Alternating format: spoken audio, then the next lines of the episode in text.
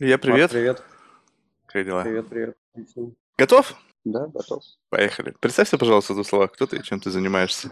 Илья Кобяков, я управляющий партнер э, фонда Целтех Капитал, занимаюсь инвестициями в растущие компании в России последние четыре года. Илья, слушай, вот скажи, пожалуйста, вообще как ты оказался в этом? Я знаю, какой у тебя бэкграунд, физтех и так далее. То есть это как бы одна из возможных ипостасей. То есть либо это какой-то бизнес, либо это наука, либо это венчурный капитализм. Потому что очень часто прослеживается именно вот три вот эти ипостаси в выпускниках физтеха. И ты выбрал одну из них по какой причине? Вот именно то, чем ты занимаешься. Слушай, ну, реально забавно то, что э, очень много венчура на физтехе. У нас даже есть специальная венчурная регата, клуб венчурных инвесторов и клуб венчурных физтехов. Все это внутри одного физтеха. А, я в целом, наверное, ну, как бы мой путь в э, индустрии инвестиций в венчур, он э, очень слабо с физтехом связан, то есть я, можно сказать, случайно оказался, у меня не было спецобразования, то есть там, там есть спецкафедра, которая венчурных э, аналитиков готовит, mm. директоров, там есть даже целый факультет, который э, специализируется на инновациях, вот, mm. я к нему не имел никакого отношения. Uh, ну, то, так получилось. То есть я с второго, там, с третьего курса начал интересоваться предпринимателями, меня очень вдохновляли определенные люди, я постарался быть с ними ближе. Как-то вот так получилось, что потихоньку-потихоньку сначала там через институты развития, потом через свои стартапы, потом через стартапы, в которых там довелось как-то поработать, э, погрузился, ну и, собственно, получил офер в вновь созданный Целтех Капитал, точнее, только созданный. Э, Пошел э, на начальную позицию, как-то хорошо себя проявил, э, ну, собственно, стал партнером. Слушай, там какое-то время. Я просто, как бы сейчас, знаешь, некоторые вопросы, они будут абсурдны. То есть изначально я, в принципе, могу знать ответ на этот вопрос и задаю его не потому, что, знаешь, как бы, ну, а, а просто ради того, чтобы услышать твою точку зрения. Можешь объяснить, что такого притягательного в предпринимательстве, вот, ну, высокотехнологичном предпринимательстве? То есть, в принципе, стали как-то это разделять, ведь на самом деле просто это бизнес раньше был более сырьевой бизнес, такой, может быть, более, знаешь, такой консервативный в, в отношении того, что не то чтобы он э, какой-то особенный, а просто потому, что этим занимаются уже там сотни лет, да. И сейчас какой-то там, не знаю, лет, э, не знаю, 30-40 назад появился IT-бизнес. И вот вокруг, вокруг этого все еще так много разговоров, вот там IT-предприниматели, венчурные компании, стартапы и все остальное. Ведь, по сути, просто уже бизнес. И говорить о том, что это как-то привлекать, привлекает ведь, получается, не сам бизнес-процесс, а привлекают, наверное, инновации, которые внутри этого бизнес-процесса, и которые, наверное, поражают иногда своей какой-то там экстраординарностью, своей там, глубиной идеи, еще чем-то. Вот тебя лично что здесь зацепило? Слушай, ну, немного позвольте скорректировать вопрос, потому что мы-то, в принципе, а, как раз не попадаем там в поле людей, которые сильно воодушевлены вот таким классическим диптехом, ну и классическим венчуром мы в Целтехе как раз-таки больше ориентированы на бизнес как бизнес, и для нас технология, там, любая инновация, она лежит в поле бизнес-процессов а, в большей степени. То есть есть компании, в которых а, суть а, инвестиции и есть технология, она и капитализируется, ее же ты потом и будешь продавать, а есть компании, в которых это просто часть, которая тебя позволяет там быть быстрее, выше, сильнее, ну, то есть часть бизнес-процессов. Мы в этом смысле а, ближе ко вторым компаниям mm. в том, что мы делаем.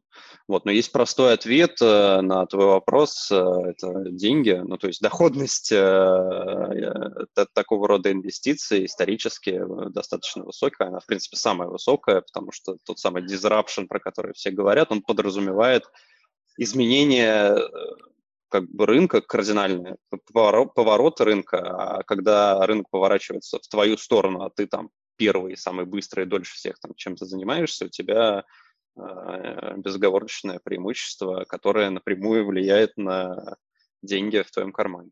Ну, то есть, э, за, как э, говорит один хороший человек, за 2000 лет люди не поменялись. Они все еще жадные, тупые, вот, и хотят отхватить себе кусочек власти. И э, тут э, смысл ровно такой же. Инвесторы не поменялись, инвесторы хотят доходность. Самая высокая доходность, она лежит в поле каких-то прорывов. Прорывы сегодня в основном лежат в технологиях каких-то.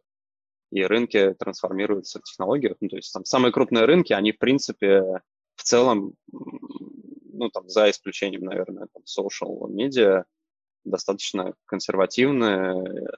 Там есть крупные игроки, которые сотни, там, если не тысячи лет э, формировали какие-то механизмы работы этих рынков, и это очень сложно ну, каким-то образом менять. Собственно, по, поэтому феномен э, там, диптеха, феномен Фейсбука э, там, и Гугла, э, он ну, показал, что там, виртуальная экономика сегодня вырастает настолько быстро.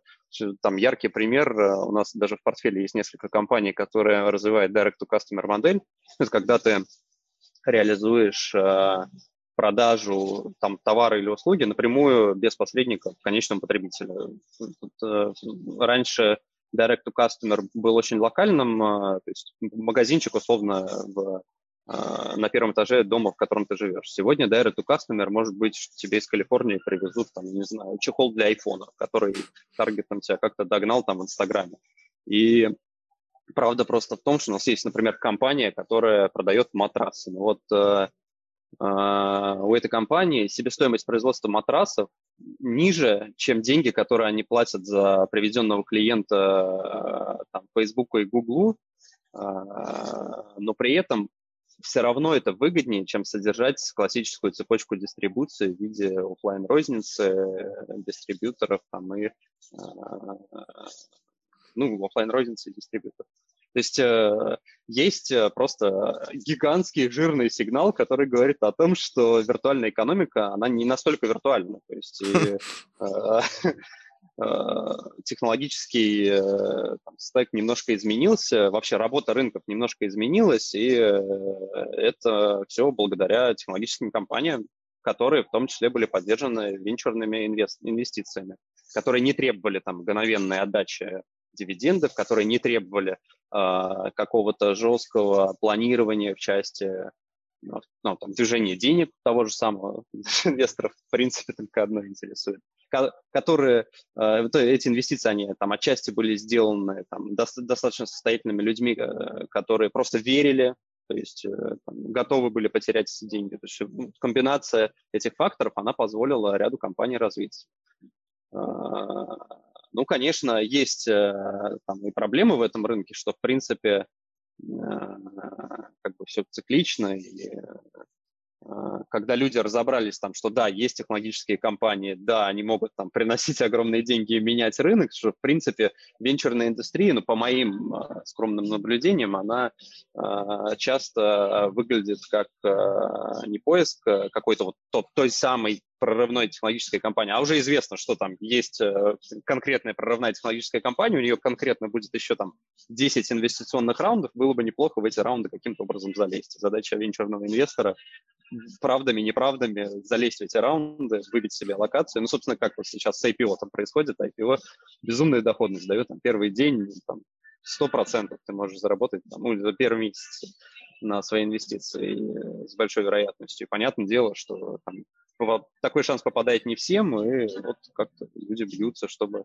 выбить себе локацию. То же самое в венчуре, по моим оценкам, происходит, что э, мало посева происходит, вот, такого, который э, ну, как раз стимулирует появление суперпрорывных технологий. В принципе, э, в основном ну, что, опять же, у меня нет академического образования там в области инноваций. Я все из своих наблюдений, из там про реальной практики выношу.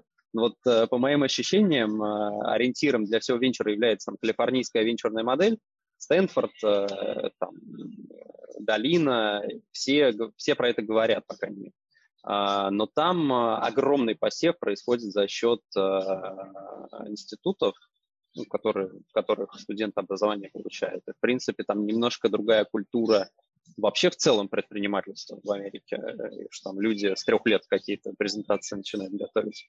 Вот. Э, и сложно очень оценить э, ну, как бы не, просто индустрию инвестиций венчурных в отрыве от там, фактора культуры, фактора эндаумента там, в Стэнфорде и других университетах. И фактора, в принципе, там, больше движухи и того, что они лидеры, да. Короче, не знаю. Мы, это вопрос философский на самом деле. На эту тему можно долго дискутировать. Слушай, а вот скажи, пожалуйста, тебе не кажется, что, ну, немножко как бы как выглядит как Wild West? Вот, не, не знаю, э, венчурный э, бизнес формировался достаточно давно уже по, ну, скажем так, в Калифорнии, по меркам вот именно Соединенных Штатов. Другие страны стали впрыгивать позднее.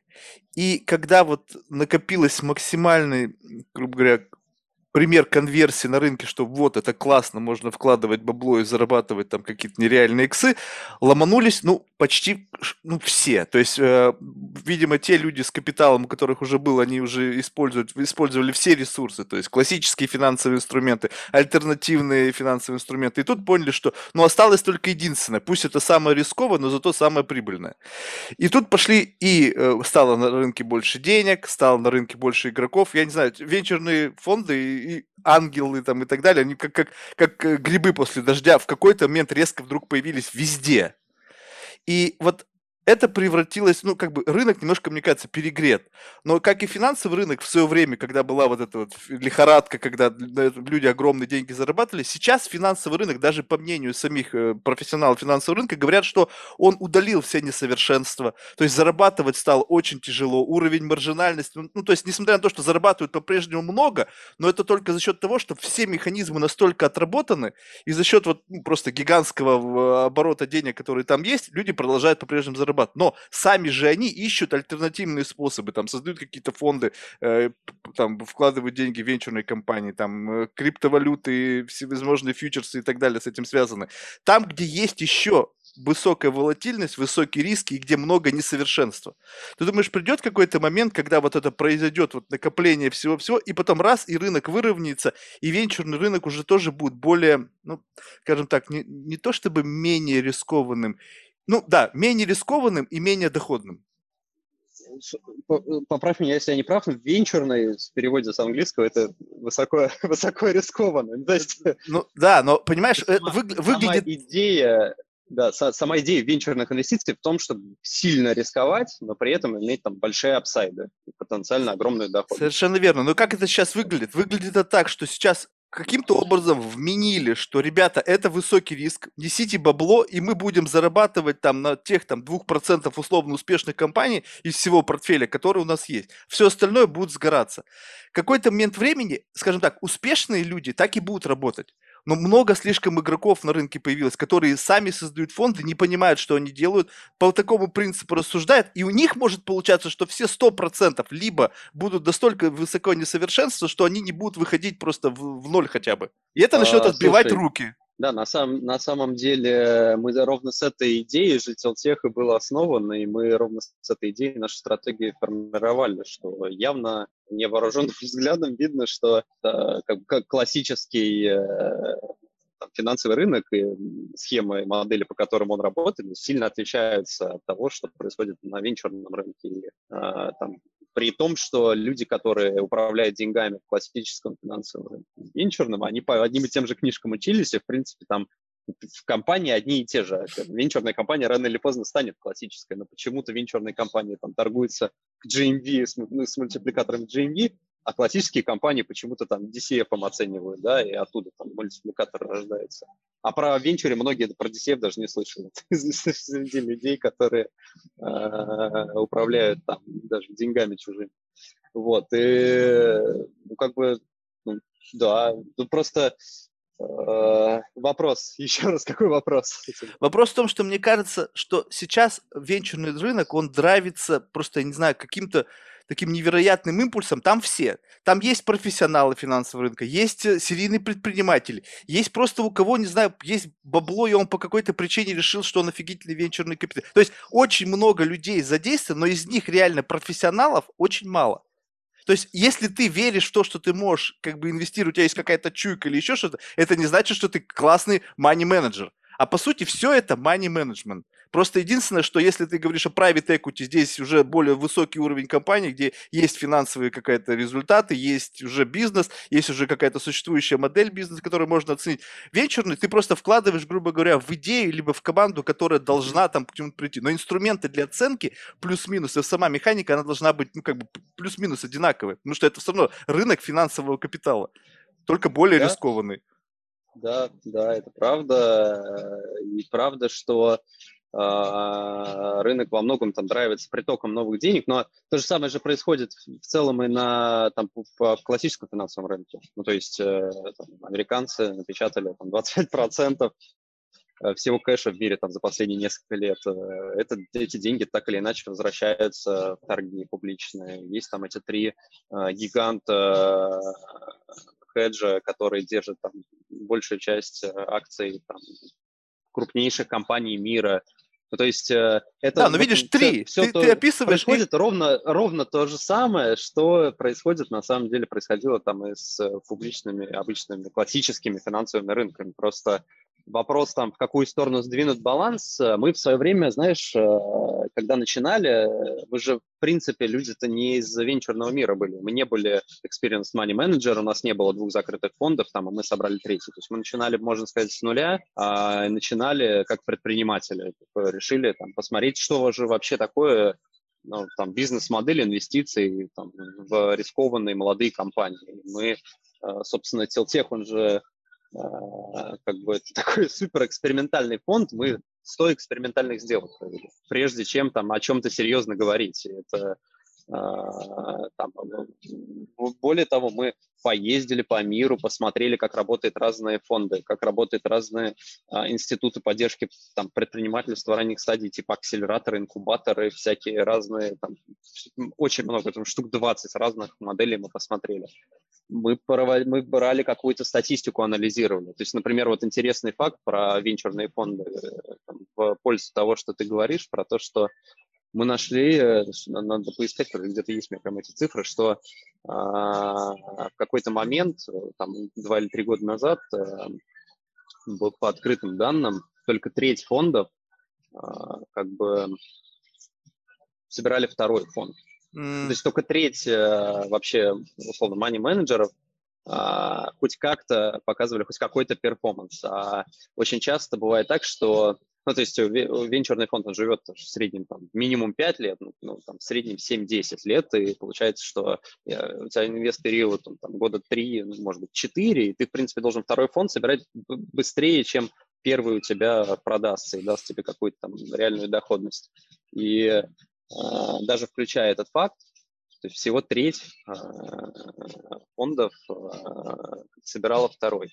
И э, вот из этой трети Э, не помню точную цифру, но вроде типа еще треть перебьет доходность там S&P условно mm. за тот период, за который она будет создана. А из них еще там какая-то доля микроскопическая, она покажет какую-то вменяемую доходность. Ну, э, просто на самом деле рынок плюс-минус такой же, как и в, в просто там, условно тех же хеджей, он просто сильно меньше, он более колуарный, более такой тайный, типа там как, какие-то создаются специальные схемы по разводу бедных частных инвесторов, которым рассказывают там, про э, бесконечные доходности и про высокие риски, что типа просто закрой глаза и беги.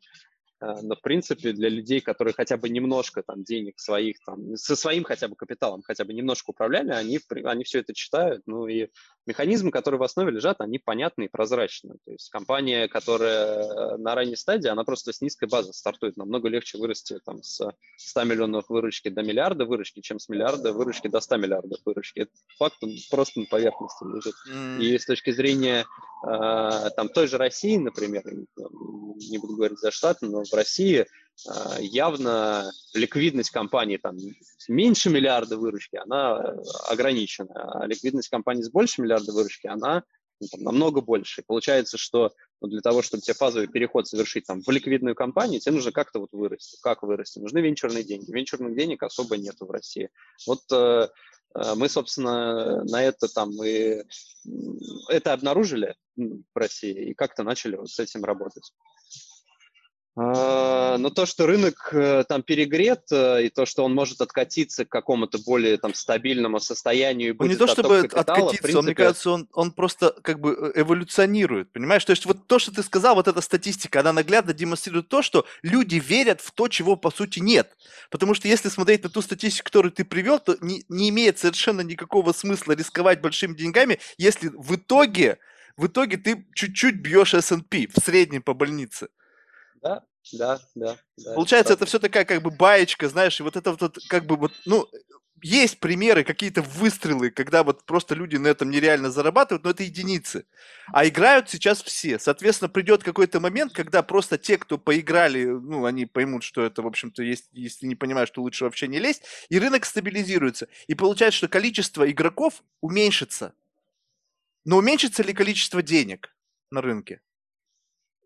Слушай, ну, опять же, вот э, мы когда то исследование делали, э, баланс инвестиций был сдвинут в сторону более поздних стадий. То есть э, то, что сейчас называется pre-IPO, uh-huh. там, модное слово, в принципе, там это Sirius CD, ну, то есть это поздние стадии инвестиций, uh-huh. Uh-huh. раунды там по там, сотни миллионов долларов или миллиарда долларов, э, уже такие существенные раунды, там, Андрисон какой-нибудь, он, uh-huh. э, или Sequoia, там, который там, по 3 миллиарда может проинвестировать в одну компанию, э, как бы, ну, Э, сложно это назвать э, там супер венчурной инвестицией. Нет, это уже действительно private equity больше.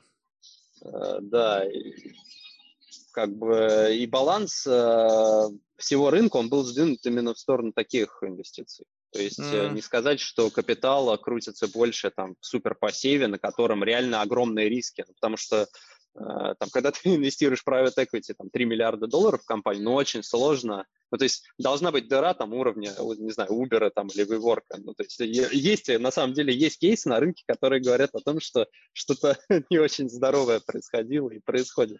Но, в принципе, мы же там совсем детали этих сделок не знаем, то есть нам что-то в Bloomberg написали про оценки там или в Фейсбуке, а какие там преференции, какие там права акционерные получили, и вообще, что происходило там на вторичном рынке с этими акциями, никто не знает реально, там, кроме участников этих сделок. Поэтому сложно как-то реально оценивать. Но польза того, что денег меньше особо не станет, знаешь, что говорит? Что, в принципе, есть же казино, казино же существует там уже сотни лет, люди играют в азартные игры, играют, они явно там... Есть люди, которые играют на последние деньги, а есть люди, которые, для которых это просто развлечение такое, там, хобби, я не знаю, стиль жизни, и э, есть э, там вполне четкая аналогия с венчурным бизнесом, ну, то есть при, приятно э, как бы сделать какую-то такую микроставку относительно своих капиталов, которая потом даст какой-то более-менее ощутимый прирост. Или, может быть, не прирост капитала, а, а просто доходность к этой ставке.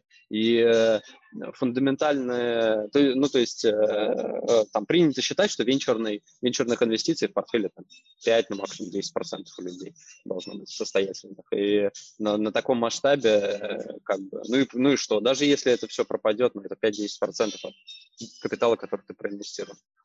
Ну, это То дешевле, есть... чем там, купить, э, не знаю, футбольный клуб, который ничего не выиграет никогда. Да.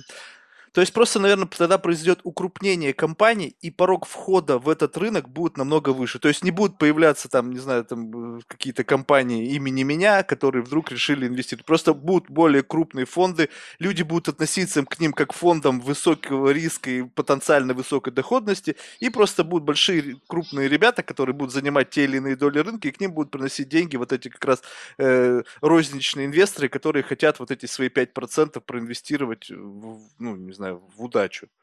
Ну, раунды точно укрупляются, это видно невооруженным взглядом. А, там, и огромный вот этот тренд на pre-IPO, как бы из венчура же очень много управляющих э, приезжало в сторону pre-IPO на вскидку Альтаир, по-моему, такой фонд вот есть, который mm-hmm. закрыл венчурный фонд после успешной там какой-то при IPO сделки, э, которая окупила там полностью весь венчурный портфель и там, открыла новый фонд, который вот только при IPO занимается. В принципе, раунды, стадии становятся более поздними, раунды становятся крупнее, конкуренция в этих раундах тоже становится сильнее, как бы по посева больше особо и не становится. То есть мы, hmm. если про Россию опять же говорить, мы чуть ли не единственные, кто за последнее время появился, кто э, не относится к какому-нибудь крупному там private equity или какому-то крупному там венчуру, для которого там посев это скаутинг, а кто вот непосредственно занимается там, пассивными инвестициями как, как бизнесом, как что основная бизнес-модель. Слушай, а такой дисбаланс, он как может повлиять на рынок? Ну, скажем так, что все увидели, опять же, это же все как бы follow the money. Кто-то увидел, что э, кто-то закрыл успешную сделку, и вот сейчас там Альтаир, ладно, следующий на очереди, наверное, тоже ребята подумали, блин, смотри, как он классно все сделал, он свой весь портфель, там, где там потенциальный риск есть, одной сделкой окупил, и сейчас он будет долбить туда и просто будут поднимать огромные деньги. Типа, нафига мы тут возимся, давай мы лучше попробуем больше денег собрать, чтобы на pre-IPO зайти, потому что там чеки явно крупнее. Но, по крайней мере, мы будем понимать, то есть приблизимся к более ну, такому осязаемой бизнес-модели, поскольку это уже существующее, это уже какой там раунд D, да, там, или какой там уже самый-самый при этом уже. То есть большие суммы, бизнес уже понятно, что работает, есть понятные элементы оценки. Тогда здесь что? Сид э, раунд, он ляжет целиком и полностью, ну, в лучшем случае, на университеты, где какие-то там молодые предприниматели в лабораториях будут создавать проекты, либо как за счет своих денег. Просто если произойдет такой перекос, ведь одно без другого не может существовать, должен какой-то быть разумный баланс, что есть начальный этап, когда компанию раскручивают, доводят. То есть отработают весь рынок на pre-IPO, но в конечном итоге этот пайплайн закончится. Ну, не будут выходить, вот компания не будут расти, потому что снизу никто не подогревает. Слушай, ну тут же огромное количество факторов, которые на это влияют. Э, например, э, вот э, а, есть такой тезис о том, что люди за свою жизнь не так много там, ну, условно, единорогов компании могут построить. То есть там по пальцам двух рук можно посчитать mm-hmm. людей, которые несколько единорогов построили, там взять там PayPal, ну, условно. И, а, и мы живем, на самом деле, в уникальное время, когда есть некий объем предпринимателей, которые уже продали свои там технологические стартапы кому-то как-то, там IPO, не IPO, там стратегу продали и так далее, что есть э, целое движение там, предпринимателей, которые вторую, третью, четвертую компанию выводят. И для них скорость построения компании, которая выходит на IPO и при IPO, намного выше, чем для, ну, условно, нас с тобой, которые придумали прорывную идею и начали потихоньку ее строить, привлекая пассивные инвестиции.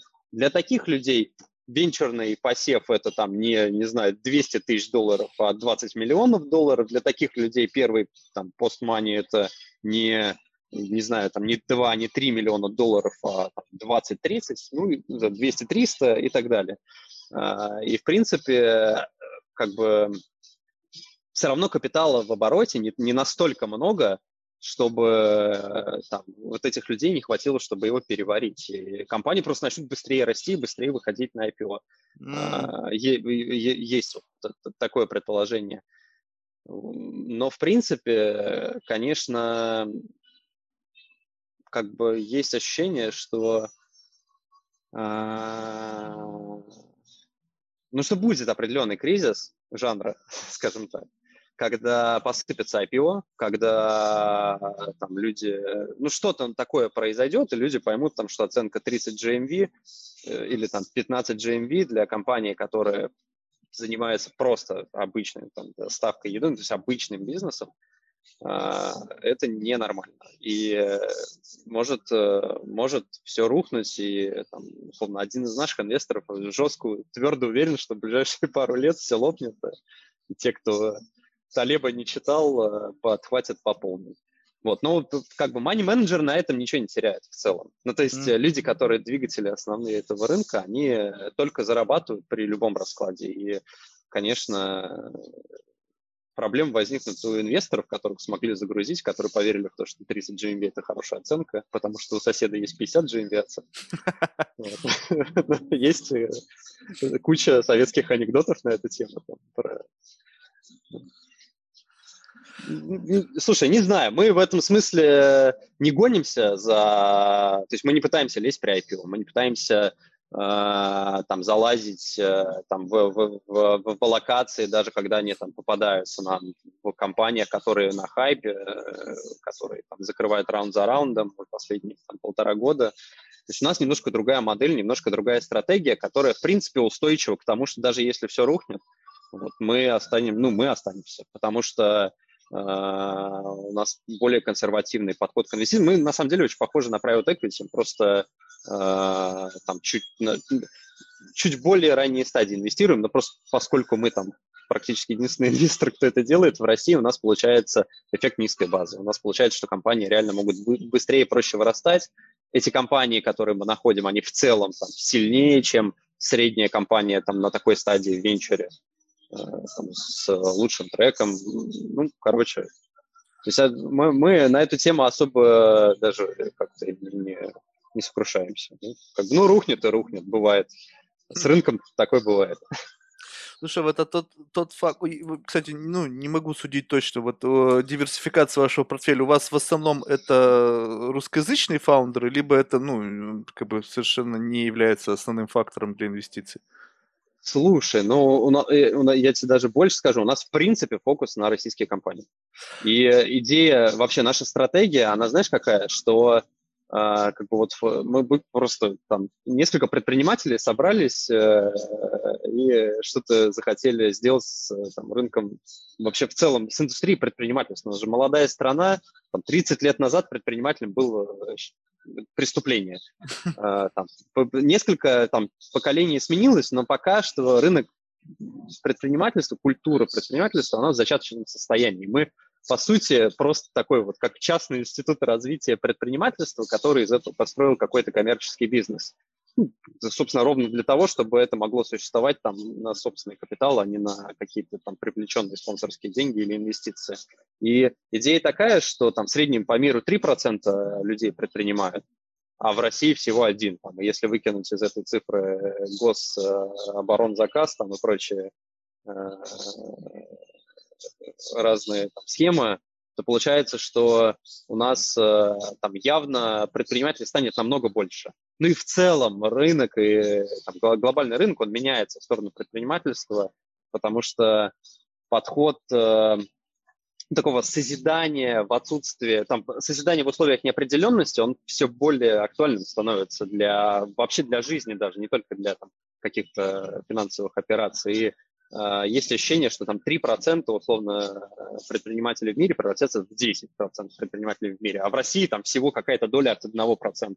И мы решили, что создав некий бизнес, который вот с бизнес-моделью ориентированный на рынок э, предпринимателей, которых сегодня там условно 0,5 там, в России останет там 3 или 10 процентов, мы вырастем просто вместе с этим рынком. И а, четыре года назад мы это придумали, сегодня мы имеем уже четкий просто эффект от того, что мы придумали, потому что там, когда мы, мы для себя определили фокусом потребительские рынки, собственно, у нас фокус очень похож на фокус там, Беринг Восток. Uh-huh. Такой. И э, мы когда начали копать там вертикали потребительских рынков, там еда, медицина, одежда, там химия, косметика и так далее, очень много где оказывалось, что есть какая-нибудь компания, э, там, которой 20, 30, 40 там, лет, э, которая уже настолько э, там изжила себя с точки зрения там бизнес-модели, подходов, менеджмента и так далее, ну что просто ну, не существует сценария, в котором не придет молодая компания и не сожрет там, ее там 40, 50 или 80 миллиардов, которые сегодня там выручки, которые у нее есть. А это сразу автоматом означает, что есть э, там, потенциальные какие-то там, какое-то э, существенное количество единорогов, там, тех же самых, которых мы можем найти просто в обычном бизнесе там, внутри России. Mm. Вот, поэтому мы, мы прям жестко фокусируемся на российских э, компаниях, но э, у нас есть э, сделки с иностранными предпринимателями, но они а, там два, на самом деле, всего сценария у нас. Первый сценарий – это когда он иностранец, но работает в России. А, второй сценарий – это когда у него просто партнер есть из России какой-то, и они, ну, они могут делать бизнес. Например, сделка в Германии, немецкий завод, немецкая а, компания, но при этом там команда российских инженеров, которые самые лучшие в мире аэродинамические трубы создают и mm-hmm. аэродинамические нагнетатели, в принципе. Вот э, там немец один из э, фаундеров. Кстати, он был гендиректором компании Vibasta, mm-hmm. которая э, в свое время гремел скандал э, про они, в общем, нарушили антимонопольное законодательство США, потому что они заняли там вместе со второй компанией 95% мирового рынка нагревателей для дизельных движков mm-hmm. топливных. Э, и, собственно, вот Фрэнк э, под это У меня в России американский... машина была, там стояла такая... Да, и американский ФАС, короче, засудил бедных немцев за то, что они просто лучшее в мире сделали э, вот эти нагреватели. Фрэнк, собственно, был гендиректором, который за 15 лет все это провернул.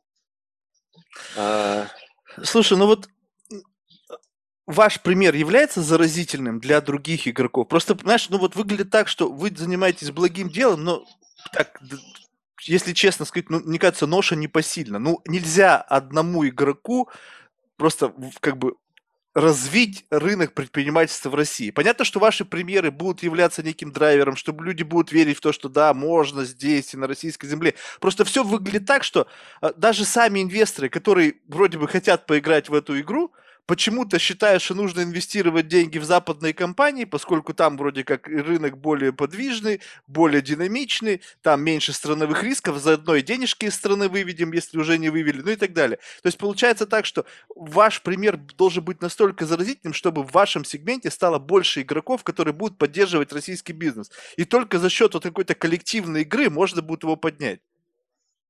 Слушай, не, я с тобой не соглашусь. Э, мы Нет? не, то есть как бы не, не совсем так, он разовьется и без нас, он уже, он летит просто как бы, то есть за счет чего? назад, когда Где деньги-то? Про, то есть это, это фундаментально, это макро, это просто, ну то есть предприниматели рождаются не за счет денег, а, они просто рождаются, то есть люди okay. Ну, хотят а... предпринимать. И Э, как бы фундаментальный, как бы вот, вот он, наш тезис, он про то, что все больше и больше людей будет предпринимать. Это, это просто клинический факт, который да, мы наблюдаем. Денег, денег-то нет, ты сам говоришь, что сид-раунд, пассивных денег, венчурных денег в России нет. А да, на чем ну, они будут развиваться? Венчурного рын... Да, венчурного рынка нет, но есть обычный рынок. Есть обычные компании, есть обычные бизнесы, которые могут э, расти на Э, с привлечением там, минимального объема капитала. Есть компании, которые растут органически. В принципе, в России уникальная ситуация. Тут есть компании, которые могут расти органически, которых явно риск там, намного меньше инвестировать, но при этом доходность ну, как бы, если не, ну, она может быть даже выше, чем венчурная. Ну, собственно, если на наш портфель посмотреть, мы тут на днях упражнялись на тему подсчета там net asset value по бедам просто со стороны там private equity, с которыми мы общаемся, которые так или иначе хотят там инвестировать в часть э, нашего портфеля. Ну, мы просто уже там 2 икса к фонду сделали на компаниях, которые еще в 20 раз должны вырасти. Вот сегодня, просто по бедам просто 2 икса к фонду. Ну, то есть э, я думаю, что вот этот факт, то, что, ну, то есть на самом деле это там сильно обгоняет среднюю венчурную доходность, сильно обгоняет там доходность ряда Потому фондов. Что вы в живые компании конечно. деньги вкладываете, вы не в конечно, зомби вкладываете. Конечно, да. Конечно, да. И, собственно, это не может быть ну, не заразительно. У тебя риск потерять деньги намного ниже, доходность там, факт за последние несколько лет э, там, шикарная, при этом это компании, которые очень понятны на самом деле нашим состоятельным там, инвесторам, ну, потому что ну, там очень сложно объяснить, там, что такое Uber, там, не знаю, основатели Uber писали своим инвесторам там специальные статьи для СМИ, там, чтобы инвесторы их выкладывали, как будто это они такие стоумовые, там, что-то проинвестировали. В нашем случае все намного проще у нас, намного понятнее э, и бизнес-модели, и подходы, и, в принципе, ну, там, мы выбрали стратегию, э, KISS, э, Keep it stupid simple, и это в целом во всем как бы и проявляется, в том числе и в компаниях, в которые мы инвестируем. То есть что там лучшие наши сделки, сеть э, коммерческих клиник, которая делает там классный сервис и основывается, основаны они там на доказательной медицине в тот момент, когда другие клиники там могут, я не знаю, просто тебе выписывать там а, там, то, то, то, что необходимо для того, чтобы средний чек показать. Ну, то есть очень простой подход, как быть честным со своим клиентом. Или там сеть э, бренда женской одежды, который, э, в котором э, там реализован fast fashion со всегда актуальными коллекциями, но все это в сегменте масс-маркет, там, где платье может стоить женское там полторы-две тысячи рублей. Ну, то есть это не может не работать, это не может не продаваться, если есть уже явный там, железный факт, который там, подтверждает, что окей, это уже работает на 10 магазинах. Почему это не может работать на 200 магазинах? Там в России, в которой существует Gloria Jeans, ну, которая тоже называет себя там fashion, fast fashion и так далее. Ну, не, ну видишь... Я, я, я бы, знаешь, давай, отвечая на твой вопрос, я бы сказал, что мы не, не развиваем этот рынок, он разовьется без нас отлично. Мы, мы как бы, мы бенефициары этого развития, и мы просто э, скорее его стараемся, знаешь, мы стараемся ролевую модель дать. Потому что можно построить бизнес э, с нуля с органическим ростом там по-разному. И мы как бы своим примером, примером наших портфельных компаний, примером компаний наших инвесторов стараемся задать какой-то правильный тон. там, как минимум, правильный тон там на белую бухгалтерию, да, потому что там 10 лет назад вообще считалось, что как бы невозможно там в определенных рынках э, потребительских невозможно просто зарабатывать, если ты там у тебя не, не, не серая, не чернуха, не серуха там. Э, сейчас наоборот, сейчас невозможно условно зарабатывать э, при черной бухгалтерии. И факт того, что у тебя там все в чистую, в белую, там люди все нормально устроены, ты проводишь там все через кассу, с учетом того, что происходит там с регулятором, на, не только тебе э, там не снижает твою доходность, оно и увеличивает, но и при этом еще и тебе доступно начинает там, быть банковские разные инструменты. У нас куча депозитов просто не проинвестированных в банках лежат. Ну, просто потому что регулятор настолько строгий, настолько высокие требования к компаниям, что очень мало компаний реально могут там как-то э, пользоваться инструментами факторинга, например. То есть э, вопрос, где взять кэш, он ну, на самом деле второстепенный. Он не первичный в развитии э, вообще индустрии, в развитии рынка. И, э, ну, как бы, ну, можно, например, у нас взять кэш. На самом деле в компаниях, которых там, я не знаю, 10 миллионов долларов, ну, условно, там 500-700 миллионов рублей выручки, у них там есть, я не знаю, там 5-6 российских private equity фондов, которые с удовольствием закроют эти сделки. У нас Э, основная, основной провал с точки зрения инвестиций, он как раз на более ранних стадиях. Условно, компания там 100-200 миллионов выручки, там 50 миллионов выручки или вообще нет выручки. Вот э, этим компаниям реально сложно привлекать какие-то капиталы. Но тут как бы Россия страна возможностей, тут очень низкая конкуренция, тут, э, в принципе, огромное количество денег. Тут э, э, несложно создать там какой-то бизнес, накопить какой-то первоначальные там 100-200 тысяч долларов для старта там чего-нибудь уже там большого. Ну, видишь, ну у вас... Так, меня закидают сейчас помидорами, но у меня вот только такие примеры. Вот реально мы, э, когда там как-то начали в этом направлении копать, у нас все больше и больше и больше таких людей, и это не только в Москве, это в регион, у нас в основном региональные, на самом деле, бизнесы.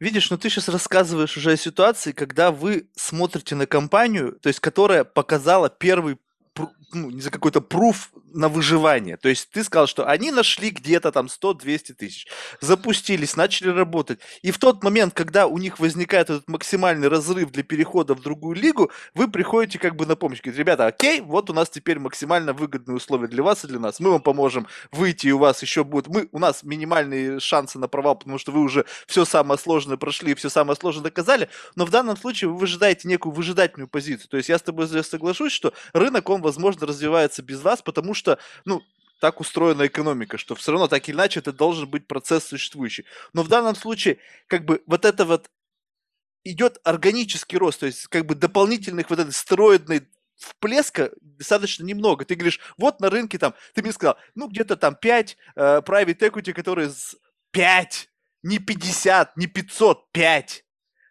Не, Слушай, ну у нас э, рентабельность э, по чистой прибыли, вообще в целом рентабельность бизнеса в России сильно выше, чем рентабельность бизнеса в тех же Штатах.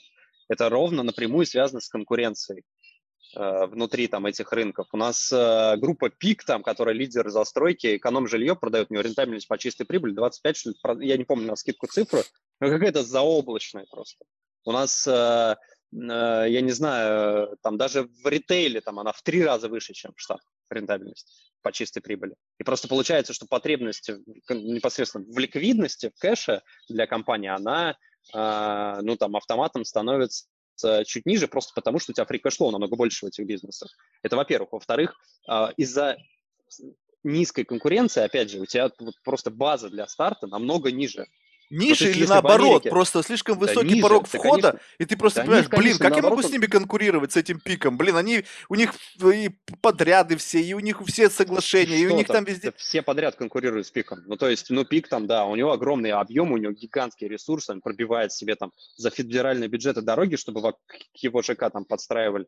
Но есть же самолет, там есть э, МСР, ну, какие-то есть же застройщики, которые как-то выдерживают конкуренцию, и тоже себя, кстати, неплохо чувствуют. С рентабельностью там, может быть, у них не 25, а 22 будет, знаешь, 20. Mm. Ну, то есть... Э, э, ну, ты понимаешь, ты опять начинаешь идти сверху вниз. Ты начинаешь от самых лучших идти да, на второй и третью ступень. А ты вот снизу пойди. Вот чтобы я... Вот представь себе, вот я захотел завтра стать девелопером в России.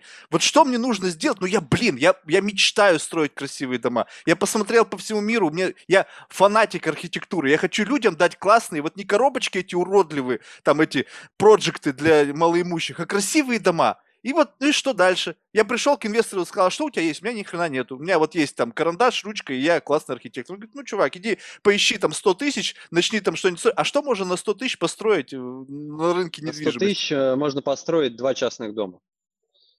Нет, ну я, ну я имею в виду не, не, не загородные там кабинки, а э, вот я хочу заниматься резидентом. Не, ну, наверное, наверное, если ты собрался сразу строить космолет, там, знаешь, запускать его на Марс, то, наверное, сложно в России найти на это капитал, в Штатах это сделать попроще. Но я же не про это немножко говорю. То есть предприниматель, он же, ну, он, там немножко другие категории у людей, они не, не для того, чтобы ну, то есть есть какая-то там мечта, не знаю, идея, амбиция, что-то сделать, и как-то они к этому идут. И, в принципе, мой тезис, он еще знаешь про что? Что вот старт в России намного проще, чем старт где бы то ни было еще. Из-за того, что низкая конкуренция, из-за низкой конкуренции у тебя низкая база, тут рублевые расходы, тут, в принципе, как бы люди, э, там меньше предпринимателей, то есть э, любой, кто делает что-то нормально в России, там, у нас полно купикатов, в России, там, даже которые покупают private equity. То есть ты просто делаешь что-то, адаптируя к России, делаешь это нормально, ты честный там во взаимоотношениях с контрагентами, с своими клиентами, у тебя потихоньку вырастает бизнес. У меня полно примеров компаний, которые выросли вот буквально даже не с сотнями тысяч долларов инвестиций, с сотнями тысяч рублей инвестиций в компании с оборотами там 100-200 миллионов рублей, там просто органика. То есть люди там, я не знаю, их увольняли, сокращали, они просто шли и делали. Андрей Кривенко вкусвил построил на миллион рублей. Ну, то есть э, это, это как бы Когда? это яркие, на самом деле. 20 лет назад? Ну, это... Да какой 20 лет назад? 9, сколько вкусвил? 10 лет? Ну... 10 лет назад это было. В mm. целом ничего особо не поменялось. Ну да. Понимаешь? Не, ну тут, тут не ну, нужно конечно, исключать талант. Талант. Не надо исключать талант. То есть э, не каждый в состоянии это сделать. Мы не знаем тоже, опять же, ты сейчас озвучил, мы не знаем всю историю. Там, какие были входные, там, э, кто был, там, папа, мама, кто были там знакомые. Ну, в общем, очень много факторов. Не у каждого это есть. Я сейчас не исключаю вероятность таланта. Слушай, тогда получается, давай так, сейчас все перевернем сверх ногу. Получается, то, что ты сейчас озвучиваешь, лично для меня это как, знаешь, как, как будто ты ширму сорвал, и я сейчас смотрю на это, и как бы я просто хочу в это верить, но не могу, потому что мне всегда говорили, что в России сложно начать бизнес. В России... Ну, блин, да я даже по этой причине, можно сказать, уехал, потому что я понял, что то, что те мысли в моей голове, они не ложатся на карту того, что я могу делать я понимал, что либо, ну, либо я просто как бы идиот и фрик, и меня просто ни, никто не понимает именно поэтому, либо просто ход моих мыслей не укладывается в текущую бизнес-модель и концепцию российской действительности, где я просто не, ну, не выживу в этом отношении. И э, вот уехав туда, а месседж, который уходит, из России, что вот, в России сложно начать бизнес, что э, так, такая сложная среда, что типа в Америке, вон в Силиконовой долине втыкаешь там палку, в пустыне она начинает расти, там и сразу же у нее листья начинают прорастать и так далее. Вот надо всем ехать туда. Вот это вот откуда все взялось? Это получается тогда какой-то дезинформация, какой-то месседж, многие, даже российские бизнесмены говорят, ребята, что вы тут мучаетесь, у вас проект для, для Америки, там медиа развиты, езжайте туда. Вот это вот откуда тогда берется, если так все просто, ну, условно просто я сейчас говорю, и, э, скажем так, и работает, и низкая конкуренция, и получается порог входа ниже, и возможностей больше, и деньги вроде как бы есть, готовы тебя поддержать, если у тебя, ну, совсем не какой-то там порожняк. Слушай, ну, очень просто, опять же, у нас э, намного моложе экономика, у нас намного меньше в объеме, в абсолютной цифре, намного меньше рынок. Ну, то есть, условно, когда мы там про медиа-проекты, ну, какое медиа? У нас только-только начинает зарождаться медиа-рынок. Ну, соответственно, любой проект, там, который сервисы для медиа делает, он а, ну, обречен просто на а, либо на там, бурный рост вместе с этим рынком, либо на кучу демонстраций, связанных с тем, чтобы объяснить кому-то. Ну, в целом, да, но как бы люди, которые считают, что в Калифорнии можно воткнуть палку, из нее будут расти листочки, походу никогда не были в Калифорнии. И никогда не пытались деньги в Калифорнии Тогда откуда эта риторика? Ты мне объясни, если это не так в ну действительности. Откуда? Ну слушай, ну откуда риторика, что на физтехе самые умные студенты? Ну кто-то как-то, вот грамотный пиарщик был, который объяснил. То есть они, ну ты, царь горы, он всегда рассказывает там свою версию происходящего, происходящих событий, она принимается как... Э... Но она, согласись, эта версия прижилась. Вот так вот в широких ну, массах. Слушай, у нас святая демократия в Америке, как бы, у нас, э, но при этом, э, как бы, э, там, я не знаю, в, в Украине устраивать можно революция, а Крым, э, как бы, э, голосованием святой, святой демократии аннексировать нельзя. Ну, то есть двойные стандарты, это на самом деле, не, ну, то есть что тебя смущает? Я не понимаю. Меня смущает то, что, смотри... Откуда риторика взялась? Откуда ну, риторика? Что... Потому что эта риторика оказалась, на, на мой взгляд, несколько губительна. Потому что когда молодой предприниматель живет, и он, как бы, у него некая э, дезинформация о том, что это тяжело, и мне не вывести здесь, и мне нужно смотреть либо на Запад, либо, я не знаю, создавать проекты, которые не являются, э, как бы, э, экстраполяцией того, что я хочу делать, а я буду делать то, что здесь выживет. И поэтому вот это все как бы несколько меняет рынок. То есть даже сами люди на этом рынке живут в неком заблуждении о том, что в России бизнес построить нельзя. Вот такой с нуля, классный, Слушай, высокотехнологичный. Я, я не знаю, но это, у меня э, э, вот у меня такое ощущение, что это люди, которые никогда не пытались построить бизнес. Ну, то есть а, это ну, люди, да, которые там понятно. слышал звон, не знаю, где он. Это люди, которые как-то, ну, то есть люди, которые занимаются бизнесом в России, в целом, ну, то, то есть у меня прям вот ровно кардинально отличается картина того, что ты говоришь. То есть, как правило, так говорят те, там, кто уехал в Штаты, там, по какой-то причине, не знаю, в 20 лет ты просто бросил все, там, на втором курсе уехал на work and travel, остался жить там, да, и, конечно, ну, что ты будешь говорить, там, ты все еще, там, я не знаю, особо ничего не добился там, ну, потому что там это объективно сделать намного сложнее, там, там намного выше конкуренция, там, в принципе, ну, по-другому немножко устроен. Там то, точно так же, как бы, большую часть капитала держит там какой-то определенный процент состоятельных американцев. Это семьи, кланы, там, ну, то есть, э, как бы любой здравомыслящий человек, как мне кажется, который там хочет что-то делать в направлении, пытается разобраться, пытается как-то попробовать, там, не знаю, пообщаться с кем-то, может быть. Ну, то есть я не знаю ни одного предпринимателя, блин, который делает бизнес в России и э, живет в России, при этом говорит, что, блин, как-то вот надо валить отсюда. Ну, то есть на, обычно настроение наоборот. Ты знаешь, так часто бывает, когда он живет где-нибудь в Майами, у него, значит, тут кэшкау в России, он говорит, да Россия, тут, знаешь, какая-то там стрём вот тут, вот у нас. Ну, не, ну или подожди, там, ну... не знаю, на Лазурке есть вот поколение целое, кто на Лазурке живет, у кого кэшкау в России, и вот они там, ну да, в России там меня там отжали как-то раз, там что-то сделали. Ну, наверное, то есть я не знаю, в 90-е годы мне там, я ребенком был, под стол ходил, я не знаю, что там происходило. У меня там у жены отец предприниматель был, а мне рассказывал истории, как его реально там скидывали избитого там с поезда в лесу, там остав... ну, то есть, что вот чудом каким-то выжил, и там вот, вот такой был бизнес. Но, в принципе, есть примеры и другого. Есть примеры людей, которые не такой бизнес строили. И Потом поменялось другое поколение предпринимателей было, который там рыночный, совсем рыночный, там Чичваркин, Билайн, ну, это, Евросеть построил свою, как бы тоже там что-то произошло, как-то что-то где-то там нахимичил, но, но неважно, потом уже, уже поменялось несколько поколений, что на самом деле все, все э, там цивильнее и цивильнее начинает это выглядеть. И там современный бизнес, у нас российские компании просто выходят на IPO там штуками. То есть у нас, я не знаю, если взять, э, какой процент американских стартапов выходит на IPO, какой процент стартапов из России выходит на IPO сегодня. Mm. Вот если взять там когорту из там, 20 лет, не знаю, с 2000 года, просто посмотреть. Просто э, я, я объясню, почему вот я вообще об этом говорю. Потому что, ну, во-первых, сейчас э, мое мнение здесь как бы совершенно вторично. Я как бы паразитирую на тех словах, которые я когда-либо услышал. То есть у меня своего отношения к этому нет. У меня есть свой скромный experience. Я делал бизнес в России. Ну, скажем так, успешно, неуспешно, это вопрос как бы цифр, да, но неважно. А, вопрос в другом. Когда разговаривал с венчурными капиталистами, с русскими, либо с русскоязычными фамилиями, Многие из них говорят, мы вкладываем деньги в западные стартапы, либо фаундеров из России, которые уехали куда-либо, в Европу, Америку и так далее. Вот это, вот это о чем говорит? Ты понимаешь, вот все, что ты говоришь, классно, я в это с радостью готов верить что действительно трансформируется, это уже не 90-е, это уже не выкидывание из поездов, рынок изменился, много поколений уже сейчас э, сменилось, новые бизнесы, и да, успешные предприниматели в России офигительно себя чувствуют и выходят на IPO как бы тезис совершенно согласен. Я с этим 150 с лишним миллионов человек, безусловно, это огромная страна с огромными возможностями, и там ничего не быть не может в принципе. Это факт. Но почему тогда в среди инвесторов, которые, в принципе, должны поддерживать и по своими корнями, поскольку они оттуда, и знают, что есть талантливые ребята, которые нуждаются в финансировании, они прямо вот обозначают свою область инвестирования вот там. Инвесторы, которых они промывают мозги, говорят, что, ребята, окей, мы не, готовы инвестировать в российские компании, потому что там, не знаю, страновые риски, э, не знаю, там, и заодно еще и денежки уведем куда-то за границу и так далее. То есть вот, вот сам, сама получается какая-то внутренняя конъюнктура, она получается, что тоже э, это риторика, которая не имеет под собой основания?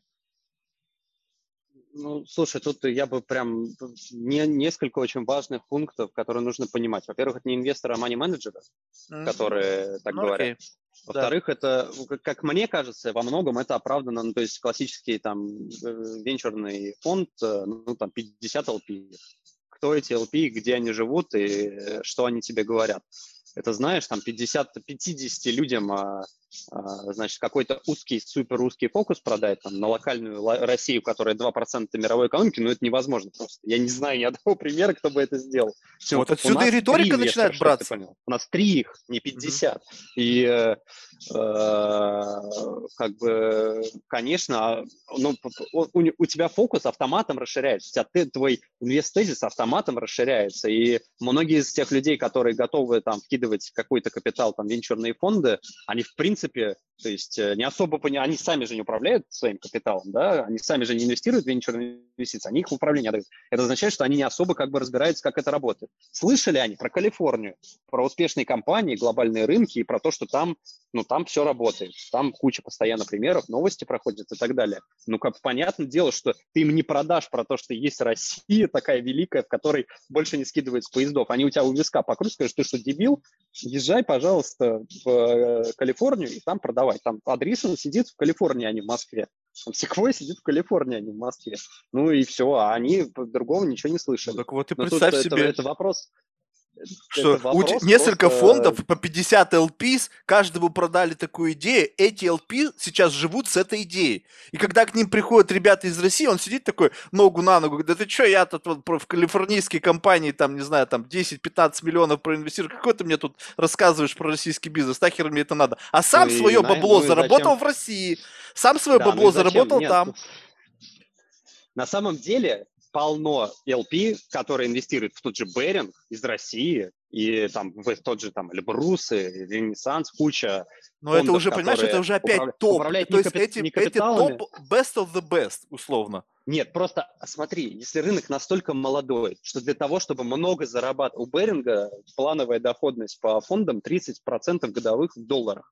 Блин, у Беринга, по-моему, там топ-экзекьютив, это тоже половина иностранцы. Не, ну погоди, но чтобы такую доходность зарабатывать там в Соединенных Штатах, ты должен деньги положить там. Я не, я не представляю вообще, куда ты должен деньги положить и как ты должен рисковать своими деньгами. Это, не, ну, это, это огромная доходность. А тут ты просто как бы, ну не просто в Беринг, наверное, не просто деньги положить, но тем не менее. То есть э, тут э, ты фонд, это фонд поздних стадий, он лидеров рынка инвестирует.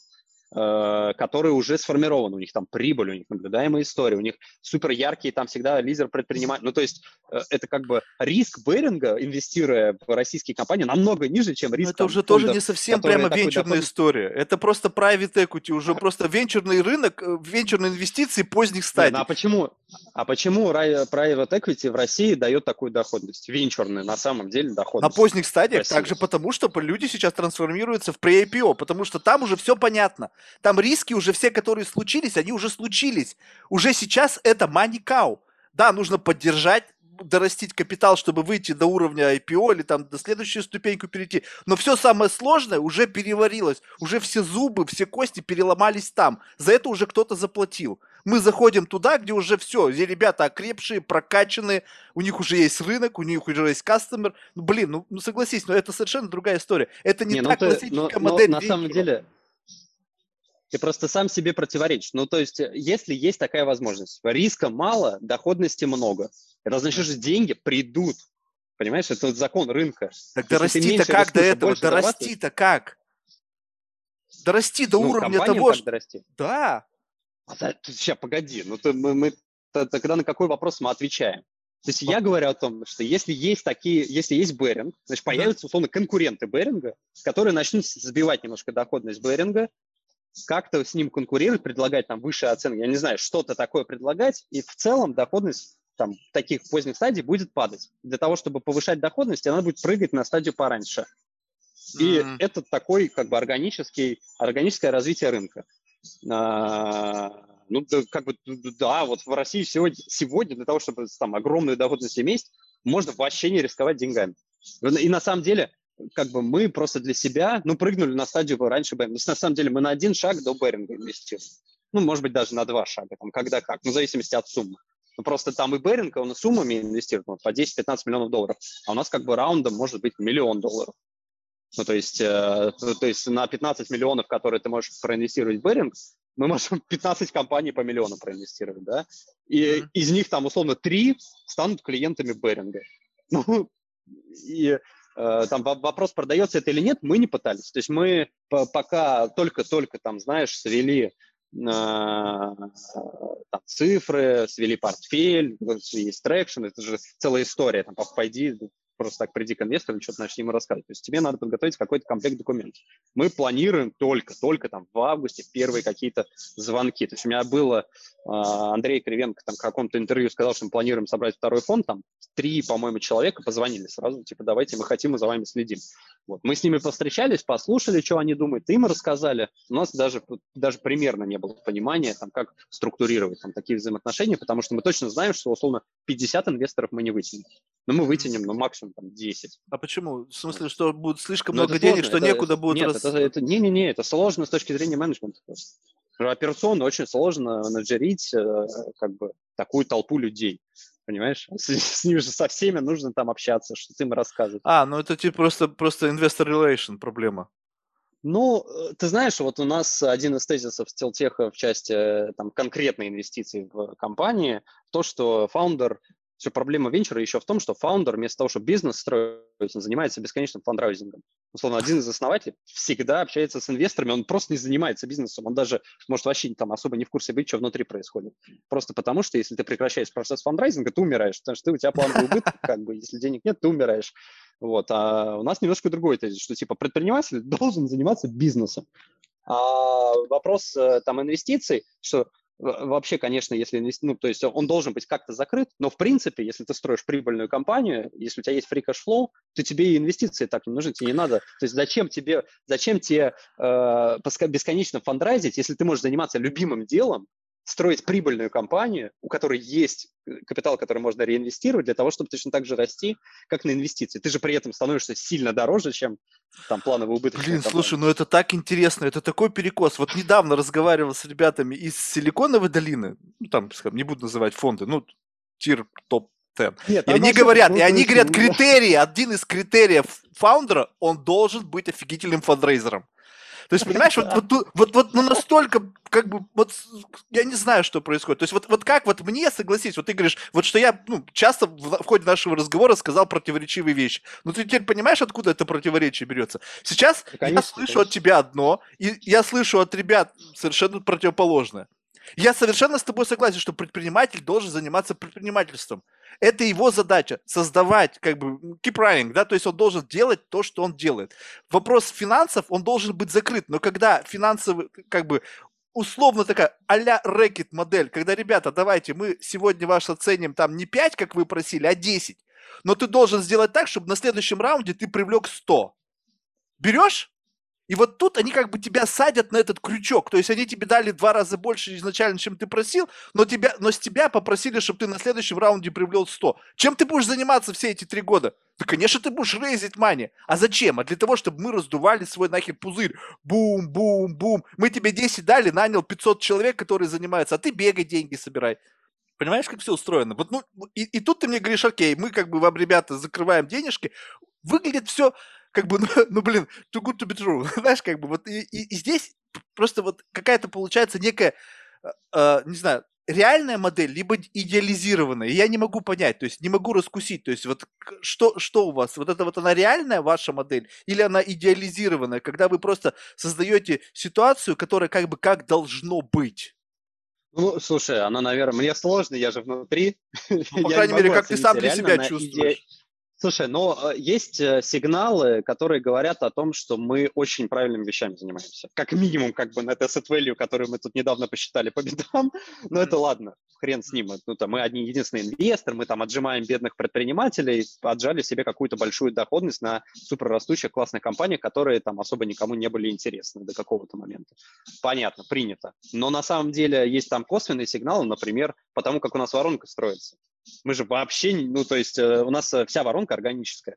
У нас просто люди приходят на сарафанном радио, там, наши портфельные компании рекомендуют своим, условно, друзьям, они все там как-то вот кучкуются, предприниматели, особенно в регионах, между собой. У нас просто есть уже какой-то сформированный бренд, сформированный имидж инвестора, который там э, хорош по нескольким каким-то там параметрам. Мы даже в какой-то момент сняли, то, то есть э, когда уже, знаешь, там пять компаний мы проинвестировали из числа там компаний, которые привели наши портфельные компании, типа, что вы рассказываете, то есть почему вы вообще, ну, то есть что вам нравится у нас, засняли видосы, они где-то лежат там в Инстаграме, мне кажется, у нас выложены эти видосы, что реально вот они, э, предприниматели из нашего портфеля рассказывают, почему мы, а не кто-то другой. На самом деле очень легко Э, нас идеализировать, потому что на самом деле мы конкурируем с э, частным инвестором на стадии, вот, на которой мы инвестируем. Mm-hmm. Легко конкурировать с каким-нибудь, э, там, знаешь, кто-то там на Фудсити напродавал помидоров, у него скопилось, там, не знаю, 100 миллионов рублей, он 50 проинвестировал куда-то. Есть там фонд